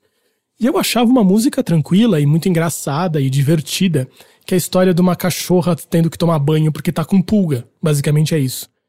E anos e anos depois eu fui ouvir de novo a música e me concluí: caramba, mas que música esquisita! E eu fiquei pensando sobre isso. Por que, que a música do Rumo é, ao mesmo tempo, tão tranquila tão agradável e tão esquisita. E às vezes a parte esquisita você nem percebe tanto, você percebe mais a parte palatável, por assim dizer. E eu acho que grande parte disso tem a ver com a maneira que eles cantam. Se vocês conhecem as coisas do rumo, vocês sabem que eles cantam de uma maneira muito especial. Parece que eles estão falando, parece que eles estão conversando. É uma coisa mais ou menos cantada e mais ou menos falada. Eu comentei sobre isso na semana passada. Isso é uma coisa que eles tiraram do Schoenberg, um compositor alemão do começo do século XX, e que ele criou essa ideia, que é canto falado. Foi assim que o Augusto de Campos traduziu, pelo menos. E ele dizia: não é cantar falando e não é falar cantando. É uma mistura das duas coisas. E como é que você faz isso? A maneira de fazer isso, na verdade, é bastante simples. Se você pensar num cantor tradicional de música erudita, quando ele canta uma nota, ele começa cantando uma nota e ele continua cantando a mesma nota até o fim dela. Óbvio, ele não fica modulando. No caso do canto falado, você começa na nota certa, mas depois você pode ir ou para cima ou para baixo. E com isso você cria um contorno que tem mais a ver com a fala. Ou seja, ao invés de fazer algo do tipo tan tan tan, você faz tan tan tan, por exemplo. Algo assim, em que você consegue esses arredondamentos que são mais parecidos com a fala do que com o canto. Mas existem notas. O começo da nota, você tem que cantar a nota certa. E foi daí que eles tiraram essa ideia. Foi do Schoenberg. Até eu comentei na semana passada que aparentemente o Arrigo Barnabé e o Luiz Tati se conheceram no ônibus indo para a USP. O Tati estudava na Faculdade de Letras e o Arrigo estudava na música, falando sobre Schoenberg. O Arrigo pegou a dodecafonia para fazer a música dele, enquanto o Tati resolveu se inspirar nessas ideias do canto falado. Mas eu queria mostrar para vocês de onde foi que isso veio. Então eu vou colocar aqui um pedacinho da música, que é uma das músicas mais importantes do começo do século para a história da música, que é Pierrot Lunaire, do Schoenberg, que é justamente a música em que ele é, introduz essa ideia do canto falado. Eu vou colocar um trechinho pequeno, ela é dividida em muitas partes e é bem longa. Então ouve só, esse é o comecinho dela.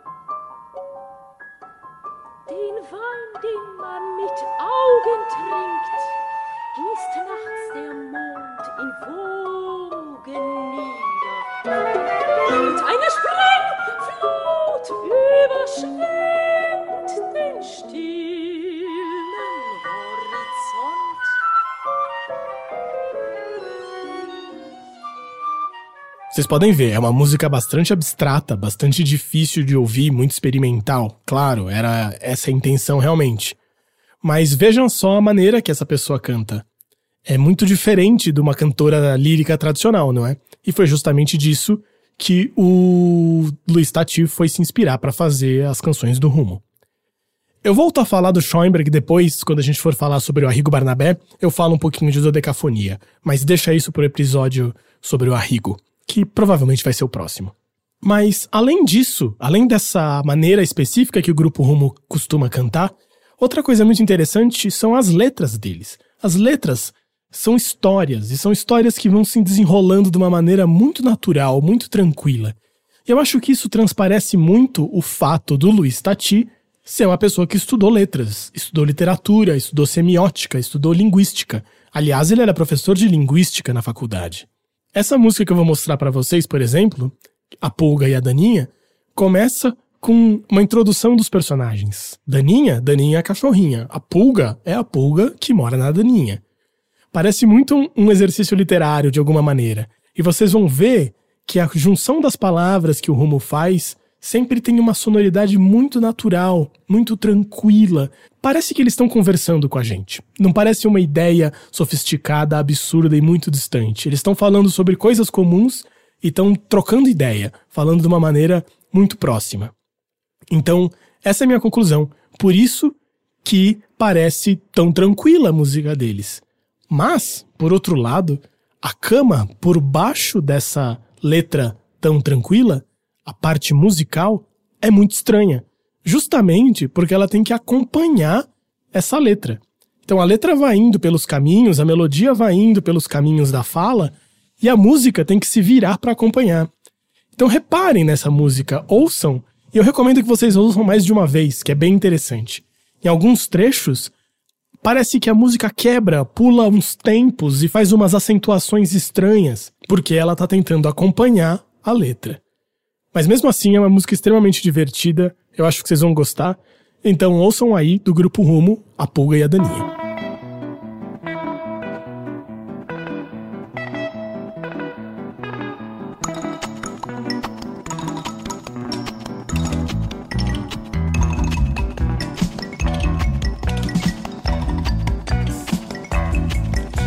Daninha, cachorrinha, a pulga é a pulga que mora na daninha.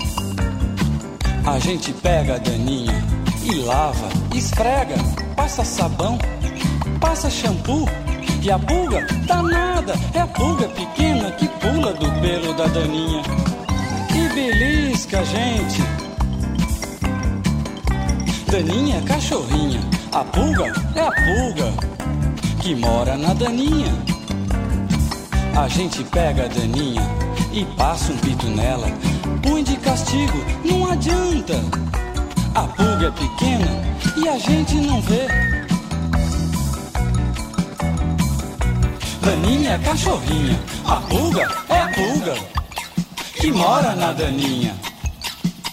A gente pega a daninha e lava, esfrega, passa sabão, passa shampoo. E a pulga danada é a pulga pequena que pula do pelo da daninha e belisca gente.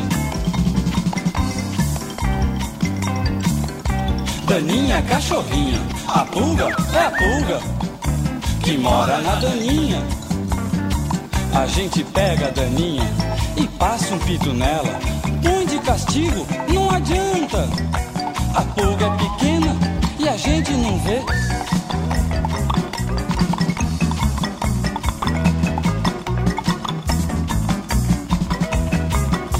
Daninha é cachorrinha, a pulga é a pulga